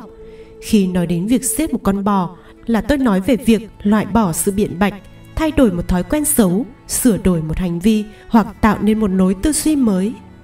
Nói cách khác, đó là thay đổi cách nghĩ và hành động của bạn, chứ không phải là thay đổi cách nghĩ và hành động của người khác. Hơn nữa, một trong những con bò tồi tệ nhất mà bạn có thể có là tin rằng mình sẽ chẳng đạt chút thành công nào trừ phi có ai đó thay đổi chính họ. Bạn thừa biết rằng, người duy nhất bạn có thể thay đổi chính là bản thân bạn. Vậy làm thế nào để loại bỏ vĩnh viễn những con bò này? Điều này đơn giản một cách kinh ngạc. Tất cả những gì ta phải làm là nhận ra sự thật rằng có lẽ nhiều chương trình tinh thần và niềm tin điều khiển các hoạt động và kỳ vọng của chúng ta từ trước đến nay đều là những điều sai trái. Chúng ta phải biết rằng rất có thể mình đã được lập trình để chấp nhận cuộc sống với sự tầm thường.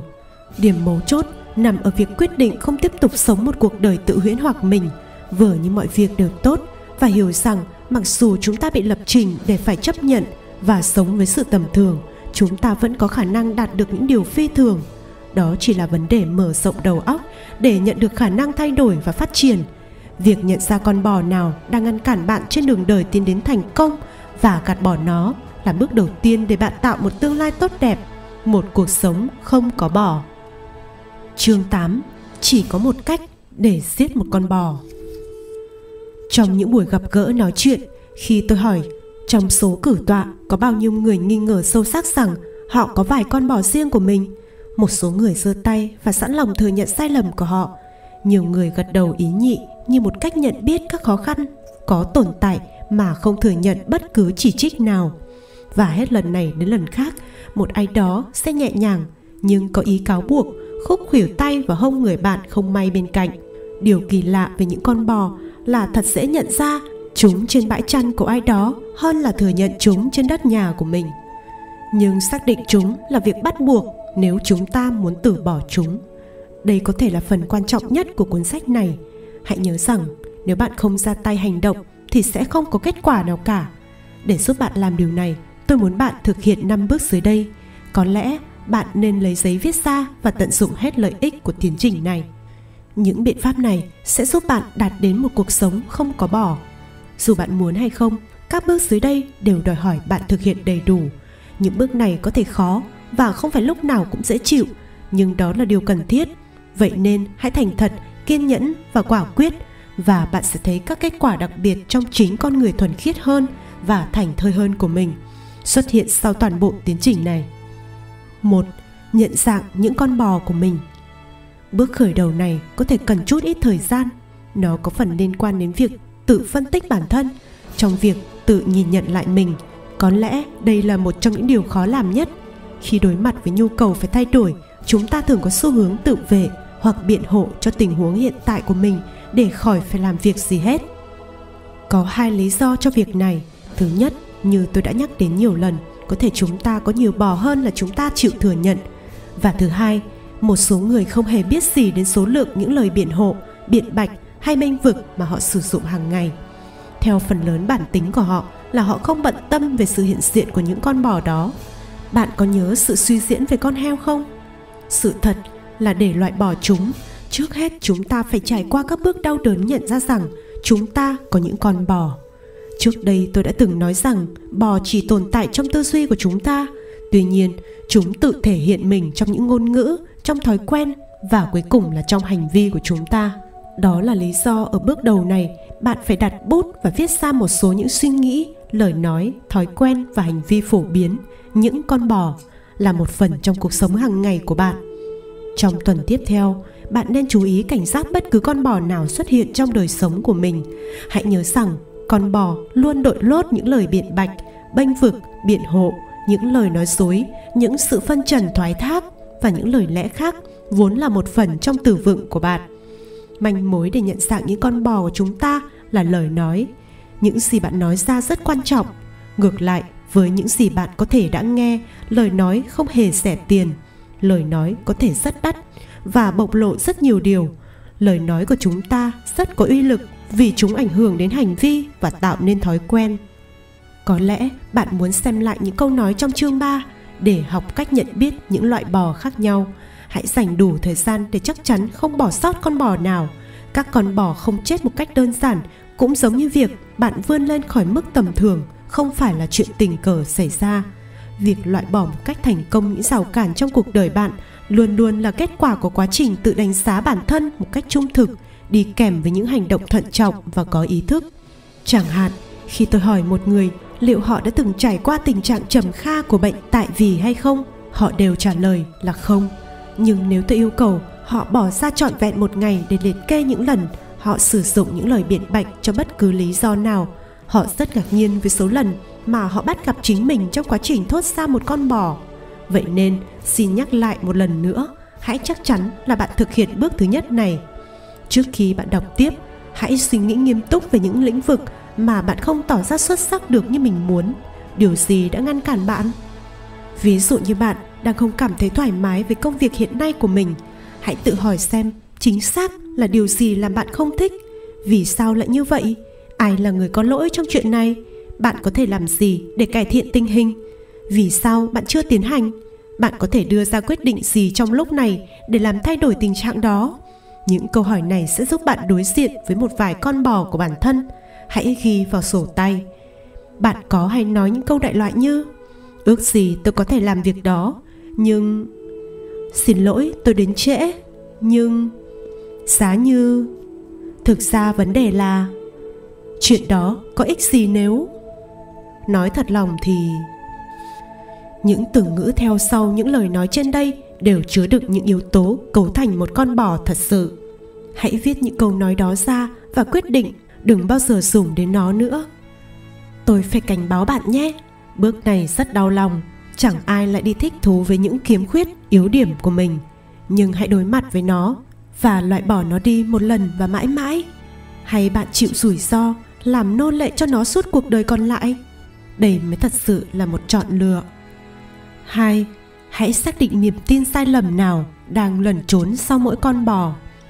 Những lời biện hộ mà bạn nhận ra trong bước trước đó chỉ là những triệu chứng. Bây giờ, bạn phải nhìn kỹ hơn, danh sách những con bò của mình và chỉ ra các niềm tin hoặc các ý tưởng sai lầm nằm sau mỗi lời biện bạch. Hãy tự hỏi, tại sao chúng đã xuất hiện trong danh mục đàn bò của bạn? Ai đã đưa chúng vào đó? Lần đầu tiên bạn biết chúng là tại đâu? Những niềm tin đó có chính xác không? Chúng có được căn cứ trên các kinh nghiệm thực tiễn không chúng có hợp lý không hay chỉ là những nỗi sợ hãi phi lý Như tôi đã đề cập, chúng ta đã thu nhặt và mang theo trên người nhiều con bò trong những năm đầu đi học, thuở thiếu thời và suốt thời kỳ thanh niên. Và chúng ta đã mang chúng theo mình quá lâu đến nỗi đã thừa nhận chúng như những sự thật hiển nhiên. Dù chúng ta tự nguyện vơ lấy hay để ai đó gán cho mình, những con bò này đều được ngụy trang dưới các ý tưởng khiến chúng ta toàn tâm toàn ý tin là sự thật. Tôi đặc biệt nhớ Ivan, một nhà quản lý trẻ. Trong lúc tiến hành bước thứ nhất này, anh đã nhận thấy mình đã phụ thuộc rất nhiều vào lời biện bạch đáng xấu hổ. Tôi bận túi bụi. Đây là lời đáp trả thông thường nhất của anh đối với bất cứ một đề xuất hay một ý kiến quan trọng nào được đưa đến cho anh. Nghĩ kỹ lại, anh thừa nhận rằng lời nói này của mình ẩn giấu một vấn đề lớn lao hơn nhiều. Lời biện bạch đó thực ra là một sự thoái thác hoàn hảo của anh khi phải đối mặt hoặc phải giải quyết những dự án mới. Những kinh nghiệm trước đây trong cuộc sống của con người trẻ tuổi này đã cấy vào anh một nỗi sợ vô lý về khả năng quản lý của mình hoặc khả năng cáng đáng những dự án tầm cỡ.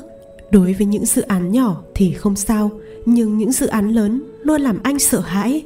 Trong những trường hợp của anh, con bò thật sự không phải là việc không có thời gian rảnh mà là nỗi sợ hãi thất bại và sự thiếu tự tin đối với năng lực của bản thân Eiffel đã làm tất cả các bước được liệt kê dưới đây và đã có thể thoát khỏi thái độ mà anh luôn mang theo bên mình do hậu quả của một số lần thất bại anh phải đối mặt trong quá khứ.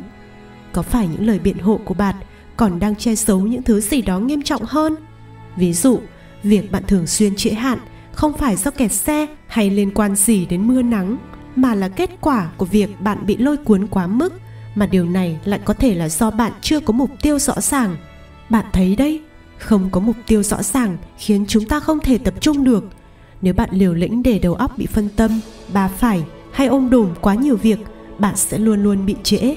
Do đó, giải pháp cho vấn đề của bạn có thể không phải là đi sớm 10 phút đối với các cuộc hẹn của mình, mà là dành thời gian nhận dạng rõ các mục tiêu cá nhân và đặt ưu tiên thực hiện đó là lý do bạn cần phải đào sâu và tìm tòi sự thật ẩn phía sau những con bò của mình nếu bạn nhận ra một lời biện hộ, một sự phân trần hay sự khái quát mà bạn thường đưa ra không phản ánh một sự đánh giá đúng của hiện thực, hãy ngay lập tức loại bỏ nó ra khỏi từ vựng của mình bước thứ hai này sẽ giúp bạn chỉ trong một lần, thoát khỏi một nửa hay hơn một nửa số lượng những lời biện bạch mà bạn đang cất giữ 3. Hãy nhớ rằng bạn đang trả giá đắt cho mỗi con bò mà bạn bao che. Nhiều khi chúng ta bám víu vào những niềm tin sai lầm hoặc sử dụng những lời biện bạch vì chúng ta không ý thức được những tác hại lớn lao mà chúng mang lại cho cuộc sống của mình. Về mặt pháp luật, những lời biện bạch không phải là trọng tội, do đó chẳng ai trừng phạt bạn vì chúng cả. Tuy nhiên, bạn có thể tin chắc một điều là mình sẽ bị chính những lời biện bạch ấy trừng phạt và hình phạt sẽ luôn là một cuộc sống tầm thường để tôi kể cho bạn một ví dụ. Thời nào cũng vậy, những người chưa bao giờ thành công về mặt tiền bạc thường nói ừ tôi nghèo bởi vì anh cũng biết đấy, tiền đẻ ra tiền mà. Và cũng vì tôi chẳng có đồng nào, nên tôi nghĩ trong tương lai tôi cũng nghèo như vậy thôi, việc gì phải bận tâm? Bạn có thể yên trí là chẳng ai bỏ tù những người nói như vậy, nhưng cũng chẳng cần thiết bắt họ phải chịu thêm bất cứ hình phạt nào khi nói như vậy vì chính con bò này cũng đã kết án họ trung thân rồi hoặc dù khá hơn thì họ cũng chẳng biết được cuộc sống là gì trong bước thứ ba này, bạn hãy lập một danh sách tất cả những hậu quả tiêu cực mà những lời biện bạch đã gây ra trong cuộc đời bạn. Thường thì chúng ta vẫn biết đến những lời biện bạch của mình và những hành vi bị cho là xấu, nhưng chúng ta vẫn không tin rằng chúng ta đang gây tổn hại cho mình, cho nên chúng ta chẳng làm gì để thay đổi. Hãy nhớ rằng chưa kể ở mức độ tổn thất mà chúng có thể gây ra, mọi lời phân mua biện bạch mà bạn sử dụng đều đặt ra những hạn chế trong cuộc sống của bạn. Do đó, với mọi con bò mà bạn đã chỉ ra được trong các bước trước đây, hãy viết ra những cái giá mà bạn phải trả khi còn mang giữ nó. Hãy nhớ rằng bạn đang phải trả giá, đừng sai lầm về chuyện này. Bạn có thể quyết định bỏ qua sự kiện này hoặc xem nhẹ vấn đề, nhưng các hậu quả của những lời biện bạch của bạn sẽ vẫn là lời nhắc nhở đắt giá cho những cơ hội mà bạn bỏ lỡ. Khi Ed đang tuổi ăn tuổi lớn, bố của cậu bé đã không dành nhiều thời gian cho cậu Ông ta là người quá bận rộn, công việc và các buổi giao tiếp làm ăn khiến ông phải ra nhà liên tục. Ed đã học cách chấp nhận điều đó. Điều mà Ed không thể chấp nhận là ngay cả khi bố của cậu ở nhà, ông vẫn luôn xa cách và hầu như hoàn toàn tách rời cuộc sống của cậu ông không có thời gian giúp cậu làm bài tập về nhà hay nói chuyện thậm chí là chơi đùa một chút trước giờ đi ngủ bố cậu bé hoàn toàn kiệt sức vì công việc. Ông không bao giờ nghĩ rằng những lý do ông đưa ra là những lời phân trần biện bạch. Những lý do đó là, tôi quá lưu bu, công việc của tôi rất bức thiết. Tôi chẳng còn chút thời gian nào. Phải chi tôi có thể? Hay như câu nói yêu thích của ông, ước gì tôi có thêm vài giờ đồng hồ trong ngày. Ed bây giờ đã có gia đình và là cha của những đứa trẻ và bố anh.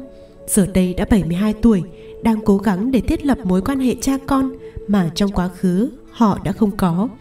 Cha của ed phải thừa nhận rằng ông không thể tạo ra ký ức về những sự kiện mà ông đã không tham gia. Ông không thể quay trở về với những buổi con ông làm bài tập, những ngày con ông tốt nghiệp, những lần con ông chơi bóng, trải qua những ngày đau buồn hoặc những ngày vui. Tất cả đều đã qua và ông đã không có mặt. Tất cả những gì ông cần lúc này là làm thế nào để được gần gũi hơn mà ông thấy rất xa cách? Có lẽ những cơ hội mà bạn đã cho phép trôi qua trong đời bạn có liên quan đến nghề nghiệp, sức khỏe hay tài chính. Bất kể đó là những trường hợp nào, hãy nhớ rằng cái giá phải trả cho việc sung túng một con bò thường là quá đắt. Hãy viết ra tất cả các cơ hội bạn đã bỏ qua vì những lời biện bạch của mình. Hãy chỉ ra những thất bại mà bạn đã trải qua như là hậu quả trực tiếp của việc dung tùng những lời biện bạch đó.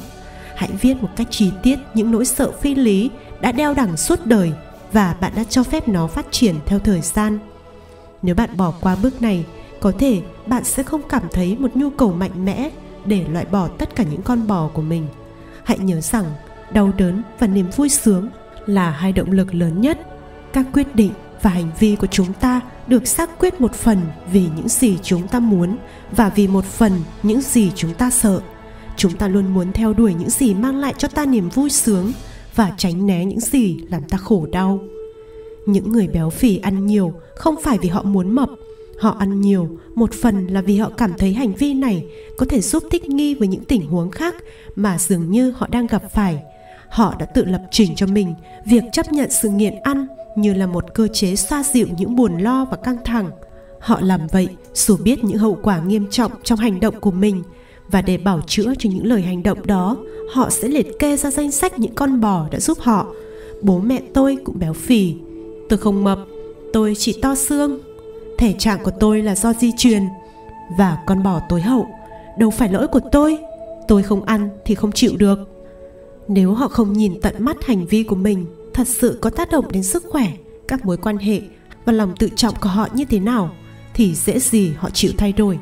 Họ có thể thử qua các chế độ ăn kiêng trên thị trường, nhưng sẽ không có gì thay đổi cho đến khi họ hiểu được các hậu quả từ quyết định của mình và ngậm đắng nuốt cay hiểu rằng cuộc sống hiện nay do chính họ tạo ra.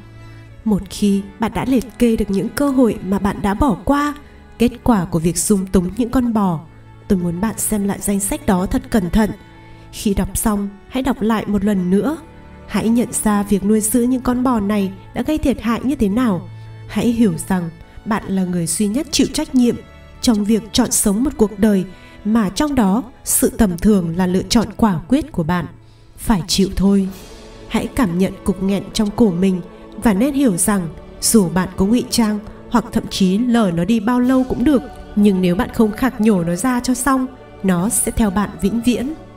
Hãy coi nó như một tình yêu đầy sóng gió, một sự kiểm định thực tế, một biện pháp trị liệu đau đớn. Và tất cả những điều này rút lại một điểm chung. Nếu bạn không cảm thấy đau hoặc không cảm thấy mất mát những cơ hội, bạn sẽ không bao giờ cảm thấy cần phải loại bỏ những niềm tin sai lầm.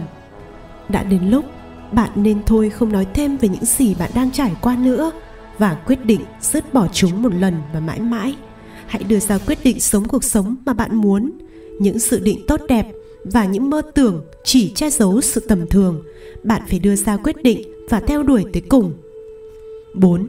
Hãy lập một danh sách những kết quả tích cực mà bạn sẽ bắt đầu trải nghiệm như hiệu quả của việc đã loại bỏ những con bò. Nếu bạn làm theo lý thuyết nỗi đau, niềm vui sướng đã được giải thích ở bước trước đây Bây giờ hãy bỏ ra một phút để hình dung cuộc sống, mà ở đó bạn không mang nặng những con bò. Hãy viết ra tất cả những cơ hội mới có thể được tạo ra như một kết quả của việc giải phóng tiềm năng thật sự của bạn. bạn có thể học thêm kỹ năng gì mới những cuộc phiêu lưu nào bạn có thể cho phép mình tham gia, một khi bạn đã không còn bị bủa vây bởi những hành vi mang tính hạn chế bạn sẽ sẵn sàng theo đuổi những giấc mơ mới mẻ nào một khi bạn đã không còn bị trói buộc trong sự tâm thương hãy viết ra mọi chi tiết, vì bạn sẽ cần đến mỗi chi tiết. Từ bỏ những con bò, nghe có vẻ đơn giản, nhưng không phải lúc nào cũng dễ dàng. Đây là cách tôi học được rằng đơn giản và dễ dàng, không phải luôn luôn là một. Để loại bỏ những con bò, bạn cần có kỷ luật, sự toàn tâm và dứt khoát. Đôi lúc, bạn sẽ thấy nản lòng, thậm chí bạn có thể quay lại thói quen cũ và bạn sẽ cần đến sức mạnh để đứng lên và làm lại từ đầu. Trước đây tôi giúp một người bạn liệt kê những kết quả tích cực từ việc tiêu diệt con bò. Tôi không có thời gian để tập thể dục.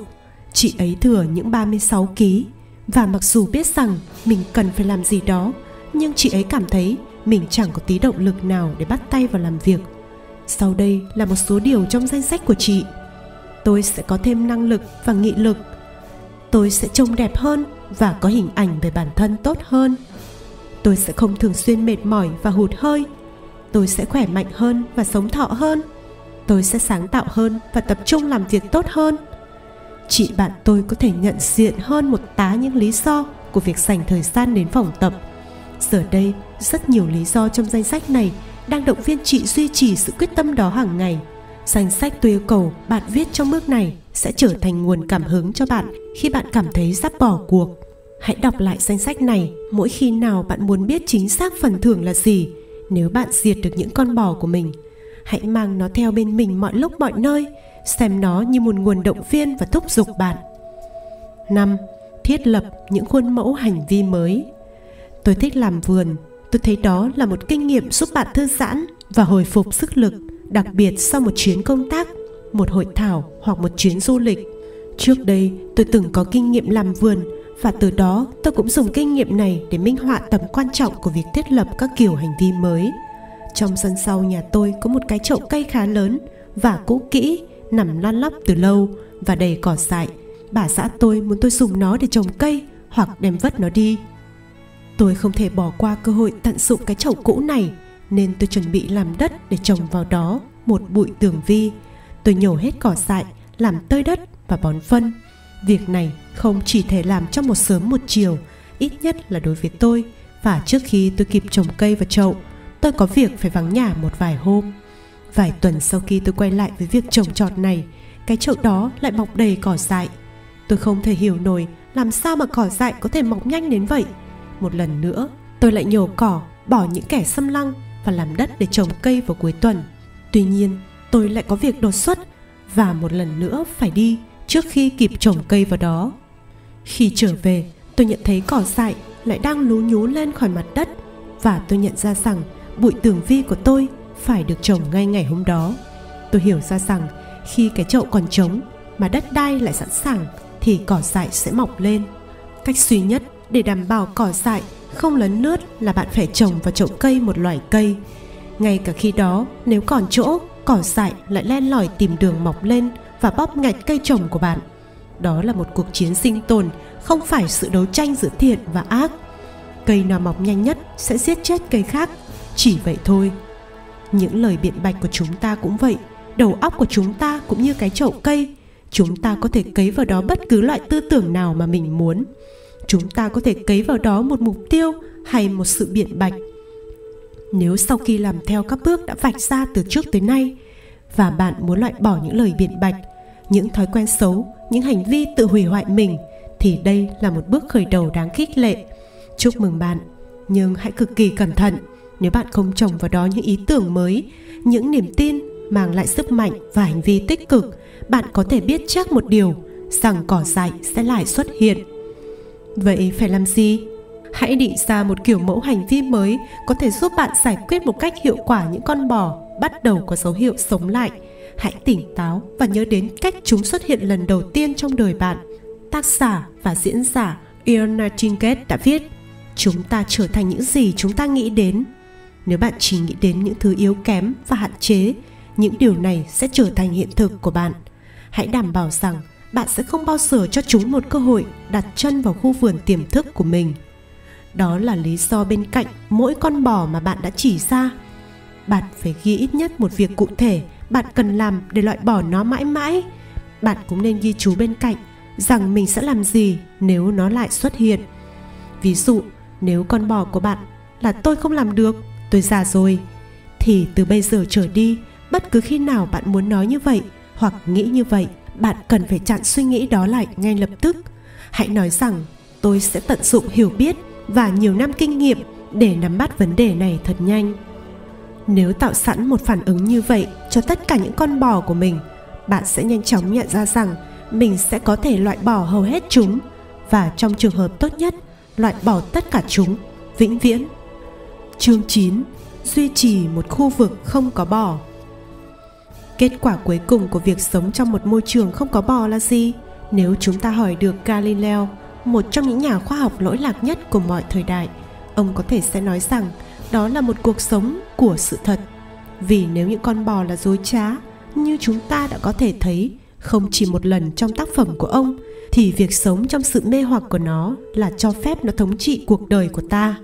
Cũng giống như nhiều người trong chúng ta đã phải vật lộn với những con bò đã được giáng xuống cho mình, galileo đã phải đấu tranh chống lại sự rốt nát và những định kiến về hành trình mưu cầu kiến thức và sự thật của ông và cuộc chiến đó đã khiến ông bị ngược đãi và bị tống giam ở trường học ông tranh cãi với tất cả mọi người các giáo sư bạn học các tác giả được ngưỡng mộ của sách giáo khoa và trên hết ông tranh cãi với Aristotle, nhà triết học Hy Lạp vĩ đại, người đã chết trước đó gần 2.000 năm. Lý do? Trong 2.000 năm đó, trong lĩnh vực khoa học, hầu như không có nhiều thay đổi, phần lớn là do quan điểm của Aristotle về tự nhiên vẫn là thứ duy nhất được thừa nhận. Aristotle đã đúng trong mọi vấn đề và không ai nghi ngờ gì về sự vững chắc trong các học thuyết của ông. Chẳng cần thiết phải tái kiểm nghiệm thử thách hoặc khẳng định lại các học thuyết này vì tự học các học thuyết này đã chứng tỏ chúng luôn đúng. Galileo trái lại không tin một cách mù quáng. Khoảng năm 1590 trong khi đang dạy toán tại trường đại học Pisa, ông quyết định đem một học thuyết của Aristotle là kiểm chứng. Theo ngôn ngữ hiện đại, ông đã quyết định giết một con bò thiêng. Ông thích kiểm chứng các học thuyết. Dù sao, đó cũng là một cách để học thuyết được thừa nhận là chân lý. Nhưng trên hết, ông muốn cho học trò và đồng nghiệp của mình thấy rằng các học thuyết của aristotle không phải là không thể sai. Ông chọn ra một trong những lý thuyết nổi tiếng nhất của aristotle aristotle đã từng nói rằng nếu bạn thả đồng thời một khối nặng 5 kg và một khối khác nặng 0,5 kg, khối 5 kg sẽ rơi nhanh gấp 10 lần so với khối 0,5 kg. Trong gần hai thiên niên kỷ, người ta thừa nhận điều này mà không hề kiểm chứng. Galileo tuyên bố với học trò của mình, hai vật thể rơi từ trên không chung xuống cùng lúc thì chúng sẽ đáp xuống mặt đất cùng lúc, bất kể chúng nặng bao nhiêu. Bất cứ ai thích kiểm định sự thật đều được mời đến để chứng kiến sự thật đó vào sáng ngày hôm sau. Theo lịch sử ghi lại, sáng hôm sau, học trò của ông cùng với một số người dân hiếu kỳ của thành phố Pisa theo chân Galileo đến tháp Pisa. Tay ông cầm quả tạ nặng 5 kg, tay kia cầm quả tạ nặng 0,5 kg và leo lên tòa tháp. Cả thế giới chờ đợi bên dưới. Ai sẽ là người chiến thắng? Cả nhà hiền triết cổ đại Hy Lạp hay kẻ chống đối 25 tuổi từ Pisa? Đám đông xì xào bàn tán. Một phản ứng thường thấy khi có kẻ nào đó dám chất vấn uy quyền. Ông ta sẽ thua cho mà xem. Ông này bị khùng rồi, ai có thể hiểu biết hơn Aristotle chứ? Galileo tiến ra ngoài phía rìa của mái tỏa tháp, đám đông lùi lại. Ông giơ tay ra và ném hai khối nặng ra khỏi mái tỏa tháp. Hai khối nặng rơi xuyên qua không khí và đập xuống mặt đất chính xác cùng một lúc. Chỉ trong vài giây, bóng tối rốt nát 2.000 năm đã bị sự thật xua tan và một kỷ nguyên mới của tư tưởng khoa học bắt đầu.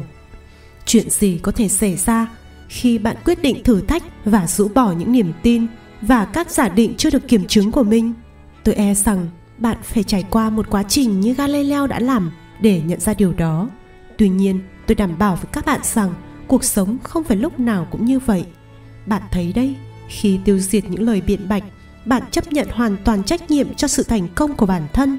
Bạn trở thành người kiến tạo vận mệnh của chính mình. Muốn thành công, có hảo ý và có ước mơ lớn không phải là những yếu tố duy nhất của thành công. Đối với mọi ý tưởng vĩ đại, làm thay đổi tiến trình của nhân loại, có hàng ngàn những ý tưởng khác không bao giờ thành hiện thực, bởi vì những người nghĩ ra nó không có kế hoạch để thực hiện ý tưởng đó, hoặc có lẽ không bao giờ bắt tay vào thực hiện con bò của họ ư? Không hành động.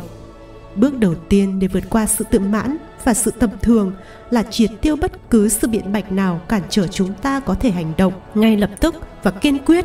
Tác giả john marston nói, ai cũng di chuyển, họ tiến lên, lùi lại hoặc lừng khừng y ạch sai lầm mà hầu hết mọi người mắc phải là họ nghĩ rằng mục đích chính trong cuộc đời là phải luôn bận rộn. Vấn đề không phải chỉ là bận rộn mà bạn phải chắc chắn rằng các hành động của bạn phải đưa bạn hướng đến các mục tiêu và ước mơ của mình. Nếu bạn làm theo những bước được đề ra trong chương trước, thì bây giờ bạn đã có kế hoạch để gạt bỏ những thái độ giới hạn và những niềm tin sai lầm đã ngăn cản bạn nhận ra tiềm năng thực sự của mình. Điều duy nhất bạn cần làm bây giờ là hãy đưa kế hoạch của bạn vào bước thực hiện.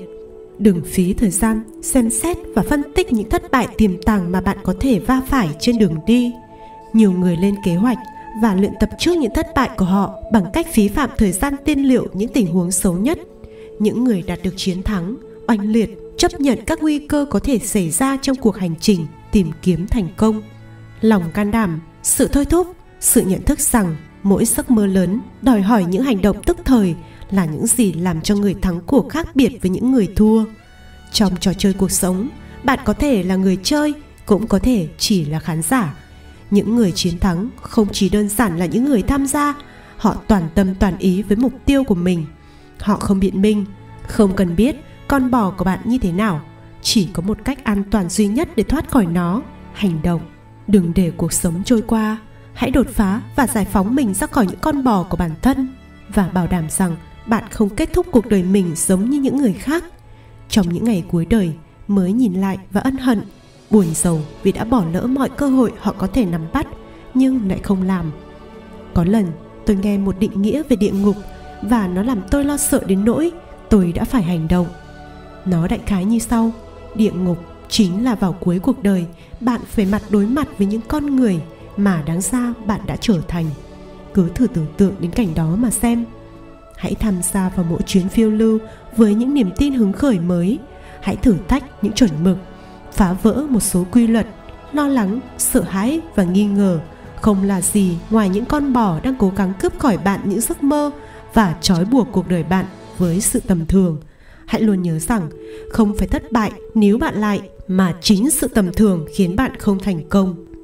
William james, người được coi là cha đẻ của triết học hiện đại mỹ, đã từng nói, hầu hết chúng ta cảm thấy như thể mình sống thường xuyên trong cảnh bị một đám mây đẻ nặng lên người bên dưới mức độ cao nhất của sự trong sáng trong nhận thức, sự chặt chẽ trong lý luận hay sự vững vàng trong quyết định của chúng ta. James nhấn mạnh rằng, khi so sánh những gì chúng ta có thể hoàn thành được, dường như chúng ta chỉ mới nhận thức được một nửa. Chắc chắn chúng ta đủ khả năng đạt được những điều khác thường, vậy mà những gì chúng ta có lại rất đáng thất vọng. Và cũng không phải năng lực của chúng ta có vấn đề, chỉ là vì chúng ta tự áp đặt lên bản thân những giới hạn niềm tin sai lầm và để chỗ cho vô số những con bò phá hoại tiềm năng thật sự của mình. Vậy nên, tôi mong bạn hãy nhận lấy thử thách này. Hãy sống một cuộc đời không có bỏ hãy sống như thế nào để tất cả những giấc mơ của bạn đều có thể trở thành hiện thực và không chấp nhận bất cứ giới hạn nào khiến bạn không thể đạt được những thành tựu trong đời. Đừng chỉ biết lên đường, đi tìm bãi nào để gặm cỏ. Hãy lên đường để ước mơ lớn và đạt đến thành công tôi chúc các bạn loại bỏ được những con bò của mình.